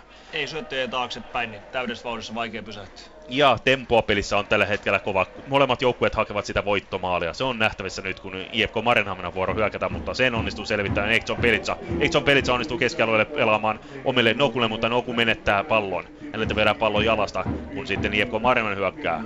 Bobby da, Freeberry da Cruz yrittää pitää palloa hallussaan, mutta ei kuitenkaan siinä onnistu. Ja lopulta Inter saa tilanteesta aina rajaheiton. En nähnyt nyt lisää määriä. Ei ilmeisesti näytetty oikein kunnolla, joten arviolta varmaan parisen minuuttia vielä pelataan täällä Turussa, kun Sade on jälleen hetkeksi ainakin tauonnut kun Inter vuorostaan rakentaa hyökkäystä, mutta siihen pääsee IFK-puolustus väliin ja selvittää pallon aina keskialueelle. Juuso Hämäläinen pyöräyttää keskelle Vincent Onovolle. Onovo kaikessa rauhassa pelaa toiselle puolelle, sieltä löytyy Exxon Pelitsa. Pelitsa pelaa maata pitkin ylöspäin, sieltä löytyy Knaboju. Knaboju lähtee kaukaa rakentamaan hyökkä- laukausta, mutta tuo oli vähän tällainen summittainen, ei ehkä olisi vielä noin kaukaa tarvinnut laukaa. Niin, piti aikaisemmin tuossa jo sanoa, kun toi sade, sade yltys ja Forsseli koitti vähän niin sanotusti epätoivoisesti. Kyllä tällaisen niin pitäisi kuitenkin kauempaa lähteä jo laukomaan. On helkutin pahoin palloin maalimaan, niin varsinkin jos pomppaa hiukan ennen. Et siinäkin Naboju lähti vetämään tuommoista pientä pomppua ja sieltä oli kuitenkin muut hyökkäjät menossa ripareihin. Niin ehkä siinä oli juuri se ajatus, että ripari pallo oltaisiin sitten omille voitettu. Kun sitten tulee harha syöttö Joni Aholta ja siihen pääsee EFK Marenhamina rakentaa jo jonkinlaista vastahyökkäystä, mutta lopulta Juuso Hämäläinen yhdessä muiden puolustajien kanssa onnistuu tuon selvittämään. Sitten Inter rakentaa nopea hyökkäystä. Pallo saadaan pelattua jo keskialueen tuntumaan. Sieltä tulee Knaboju. Knaboju pelaa Lehtoselle. Lehtonen kapteeni nauha käydessään pelaa sen vasemmalla laidalla Petros Kanakuudisille. Kanakuudis keskittää vaarallisen oloisesti, mutta siihen pääsee Christian Kojola, joka on ollut kyllä näkyvä puolustuksessa tänään IFK Marenhamilla. Sitten aina kuudes uutta keskitystä. Pallo osuu kuitenkin välillä Dever Orgilin ja keskitys jää torsoksi ja siihen IFK Marinhamen pääsee palloon lopulta kiinni. Sparren Mantilla. Sparren Mantilla ei löydä omiaan. Sieltä löytyy keskialueelta Joni Aho. Nyt mennään vähän summittaisesti päästä päähän ja syöttö, syötöt karkaavat. Joni Aho löytää hienosti oikealta laidalta Filip Nokun. Noku kuitenkin antaa pallon pompata ja siitä on tulossa vaaran tilanne. Ja ettei hän pääse edes palloon, mutta pääsee lopulta. Lähtee haastamaan. Nyt Inter pitää hyvää, hyvää rytmiä pallossa ja kun lisäaika minuutteja jo pelataan. Sieltä tulee Ahon laukaus, mutta se peitetään ja siitä tulee Interille kuuloma potku Onkohan jo yhdeksäs kulmapotku? Kuudes kulmapotku on virallisen tilastojen mukaan, joten Joten Petros Kanakuudis antaa kuuden kulmapotkuja ja sieltä tulee hyvän näköisesti ja Knapoju pääseekin laukomaan, mutta laukaus jää hieman vaisuksia löysäksi ja se menee oikealta lopulta ohi. Sitten Otso Virtanen lähtee maalipotkun todella pitkänä ja kärjessä ei löydy muuta kuin Petteri Forsseli, joka joutuu kamppailemaan pallosta yhdessä Ari Nymanin kanssa ja Nymanin syöttö jää taaksepäin vajaksi, mutta Forssell ei siihen aivan ennätä. Huhhuh. Tuntuu, että märkä kenttä tekee nyt temppuja teräviä, kun Magnus Paane hieman tuossa tilanteessa myös loukkaa itseään. Märkä kenttä. Luulisi, että pallo liukkuu nopeammin, mutta ehkä nyt pelaajat joutuvat ottamaan sen takia varovaisemmin, ettei tule mitään yllärin pomppuja. Joo, siinä vaan kun lähti jalat alta. Nyman niin taaksepäin syötös ja joutui sutimaan uudestaan itsellesi, niin tiukka paikka oli. Kun lisäaikaa mennään, Turussa Inter IFK Mariehamn 1-1. Maalin tekijät kolmannella minuutilla Interille Juuso Hämäläinen ja taas kolme minuuttia ennen loppua maalintekijä Josef Ibrahim. Molemmat maalit syntyvät erikoistilanteiden jälkitilanteesta, kun Inter vuorostaan rakentaa jo hyökkäystä. Oikealla laidalla Pet- Henri Lehtonen. Henri Lehtonen, hyvä keskitys, mutta Filip Noku ei aivan siihen ennätä. Ja IFK Marjaman onnistuu selvittämään tuon tilanteen. Pelaa oikean laitaan, sieltä löytyy Dever Orgil. Dever Orgil kuitenkin kaatuu ja Juuso Hämäläinen nappaa häneltä pallon pois. Hirveä vauhti lopussa, ei kumpikaan ei todellakaan tyydy tasuriin, että molemmat hakee voittoa. Nyt on kyllä ihan niin kuin, nyt laitetaan kaikki likoon. Se on kyllä ollut hieno nähdä tässä pelissä, että taistelutahtoa löytyy vielä loppuhetkellä, kun tulee Henri Lehtosen hyvä keskitys tuonne rangaistusalueelle. Philip Vincent on voittaa pallon ja lopulta tulee Joni Ahon laukaus, mutta Ahon laukaus menee oikealta ohi maalin. Molemmilla joukkueilla on kyllä avautunut tuon 1-1 tasoitusmaalin jälkeen paikkoja tehdä ottelun voittomaali, mutta aivan terävyys ei ole ollut sitä, sillä tasolla, että maali olisi nähnyt päivävalon. Ja näin soi ero tuomari Petteri Viljasen pilli. Se tarkoittaa sitä, että Turussa päädytään pistejakoon 1-1. Petri Lehtonen, miten summat tätä ottelua? No, ehkä se vähän kostautui tuossa noin, kun sanottiin, että lopussa Interi otti hiukan vauhtia pois. Ei ollut niin kiire enää, kun johdetaan 1-0, mutta 1-0 on valitettava vähän jalkapallossa. Tota, niin teki sen tasotuksen ja yhtäkkiä ottelun tempo nousi huimasti ja lopus, lopus koitettiin, että Inter oli mahikset saa naulata tämä matsi. Että siinä oli, Nagalilla oli tyhjä maali, äh, Juahilla oli aika tyhjä maali. Et, et, et kahdessa nollas pelissä olisi ollut, peli olisi ollut ohi, mutta tota, niin, nyt molemmat tai sanotaan, että Maadenhamina sai varmaan sen, mitä tuli hakemaan. Mifki on tänään tyytyväisempi joukko. Niin, Inter kuitenkin säilyttää asemansa tappiottomana kotijoukkueena, mutta kuitenkin tasapeli kotona on vähän kotijoukkueella aina siellä vähän niin ja näin. Ainakin tapa, millä se tuli. Että et, tota, niin sarjaavauksessa SJK vastaan, kun tota, oli hyvä peli ja kaveri lensi Interin tulos, niin silloin oli hyvä tulos, että saatiin raavittu tasuri, mutta kyllä se tänään oli tappio. Niin laadukkaammat maalipaikat olivat Interille, vaikkakin ehkä laukaisumäärät voitaneen sanoa menneen IFK Marinhamilla, vaikka virallisia tilastoja ei tässä, tällä hetkellä olekaan saatavilla. Joo, kyllä se tuolla nyt näkee tälläkin hetkellä kentälle. Tota, niin kyllä Sinimusta pitää leukaa rinnas ja Maarihamina näyttää selvästi tyytyväisen. Niin, nyt sain nämä tilastot päivittyvät, eli laukaukset tässä ottelussa menivät IFK Mariehamn yksi 15-10, mutta 15 laukauksesta vain kolme maalia kohden. Kyllä, ja varmaan kymmenen yli, että tota, niin eipä siinä paljon hyökkäät reboundillekaan pääse. Kausi jatkuu sitten joukkueen osalta jo sunnuntaina, kun Inter matkustaa Kuopion kupsin vieraaksi ja sitten taas vastaavasti IFK Marinham pelaa kotiottelu ja kotiottelussa sunnuntaina joukkueelle tulee vastaan sitten Pietarsaaren Jaru. Ja silloin myös on sitten täyden jalkapallokierroksen aika ensi sunnuntaina. Nyt Turusta kiitos ja kuulemiin. Moi moi. Ylepuheen urheiluilta. Jalkapallokierros. Näin se päättyi pistejakoon siis Turussa ottelu FC Interin ja IFK Maarianhaminan välillä. Kiitos vaan Kimmo Muttilainen, kiitos Petri Lehtonen tämän iltaista selostuksesta ja kommentoinnista sinne Turun kupittaalle. Maalintekijöinä tänään FC Interin ensimmäisen maalin tehtaali Juuso Hämäläinen erikoistilanteesta kolmen minuutin kohdalla. Terävä alku saatiin ottelulle sitten toista maalia saatiinkin odottaa ihan tuonne ottelun loppupuolelle, jos ensimmäinen maali tuli heti kolmen minuutin kohdalla, niin toinen maali sitten tuli kolme minuuttia ennen varsinaisen peliajan loppua 87 minuutin kohdalla. Josef Ibrahim siirsi sitten IFK Maarianhaminan yksi yksi tasoihin. Ja tämän sitten tämän seurauksena IFK Maarianhaminalle jo viides perättäinen tasapeli, joten paljon on tasureita tullut, eikä se voittokin sieltä kohta sitten maar- saarelaisille lankea. Sarjataulukko ei sinänsä tietenkään tämän ottelun tuloksena muutu mihinkään. FC Inter oli siis neljäntenä ja siellä pysyy IFK Marianhamina viidentenä ja piste noilla joukkueilla sitten eroa. Johdossa edelleen Helsingin jalkapalloklubi 37 pisteellä toisena Rovaniemen palloseura, joka siis kiri pisteen päähän HJKsta perjantaina voittaen HJK 2-1 kotonaan ja Ropsilla nyt sitten kaksi ottelua vähemmän kuin klubilla pelattuna, joten mahdollisuus tässä on nousta jo viiden pisteen tai ottaa viiden pisteen ero HJK ja nousta Veikkausliigan kärkeen. Mielenkiintoiset tilanteet on mestaruuden osalta Veikkausliigassa. Kolmantena Seinäjoen, Seinäjoen jalkapallokerho, 17 peliä pelattuna, yksi peli vähemmän kuin Rovaniemeläisillä, mutta kuusi pistettä eroa sitten Rovaniemeläisiin. SIK perässä FC Inter, kaksi pistettä, SIKta perässä yhden pelin enemmän pelanneena, niin kuin on myös IFK Marianhamina ja pisteeroa siis Marianhaminalla Interin. Kuudentena IFK, Helsingin IFK seitsemäntenä KUPS tasapisteessä IFKn kanssa pisteen päässä, kahdeksantena FC Lahti, yhdeksäntenä FC, äh, FF Jaro Lahden kanssa tasapisteissä, siitä sitten kolmen pisteen ero on kymmenentenä äh, Ilvekseen ja yhdentenä toista on KTP pisteen päässä edellä olevasta Ilveksestä. Ja perää pitää edelleen Vaasan pallo seura 12 yhdeksällä pisteellä, kaksi peliä toki vähemmän pelattuna kuin KTPllä, mutta pisteeroa VPSn ja KTP välillä on kuusi pistettä, eli parilla voitolla sitten saisi VPS tuon KTPn pisteeron kiinni. Sunnuntaina tosiaan jalkapallokierros jatkuu jälleen, silloin täysikierros luvassa. FC Lahti Ilves, IFK Mariham, FF Jaro, KUPS, FC Inter, SIK, Helsingin IFK ja sitten Vaasan palloseura kohtaa kotonaan Rovaniemen palloseuran. Tätä siis sunnuntaina jälleen jalkapallokierroksella. Ylepuheen urheiluilta. Jalkapallokierros.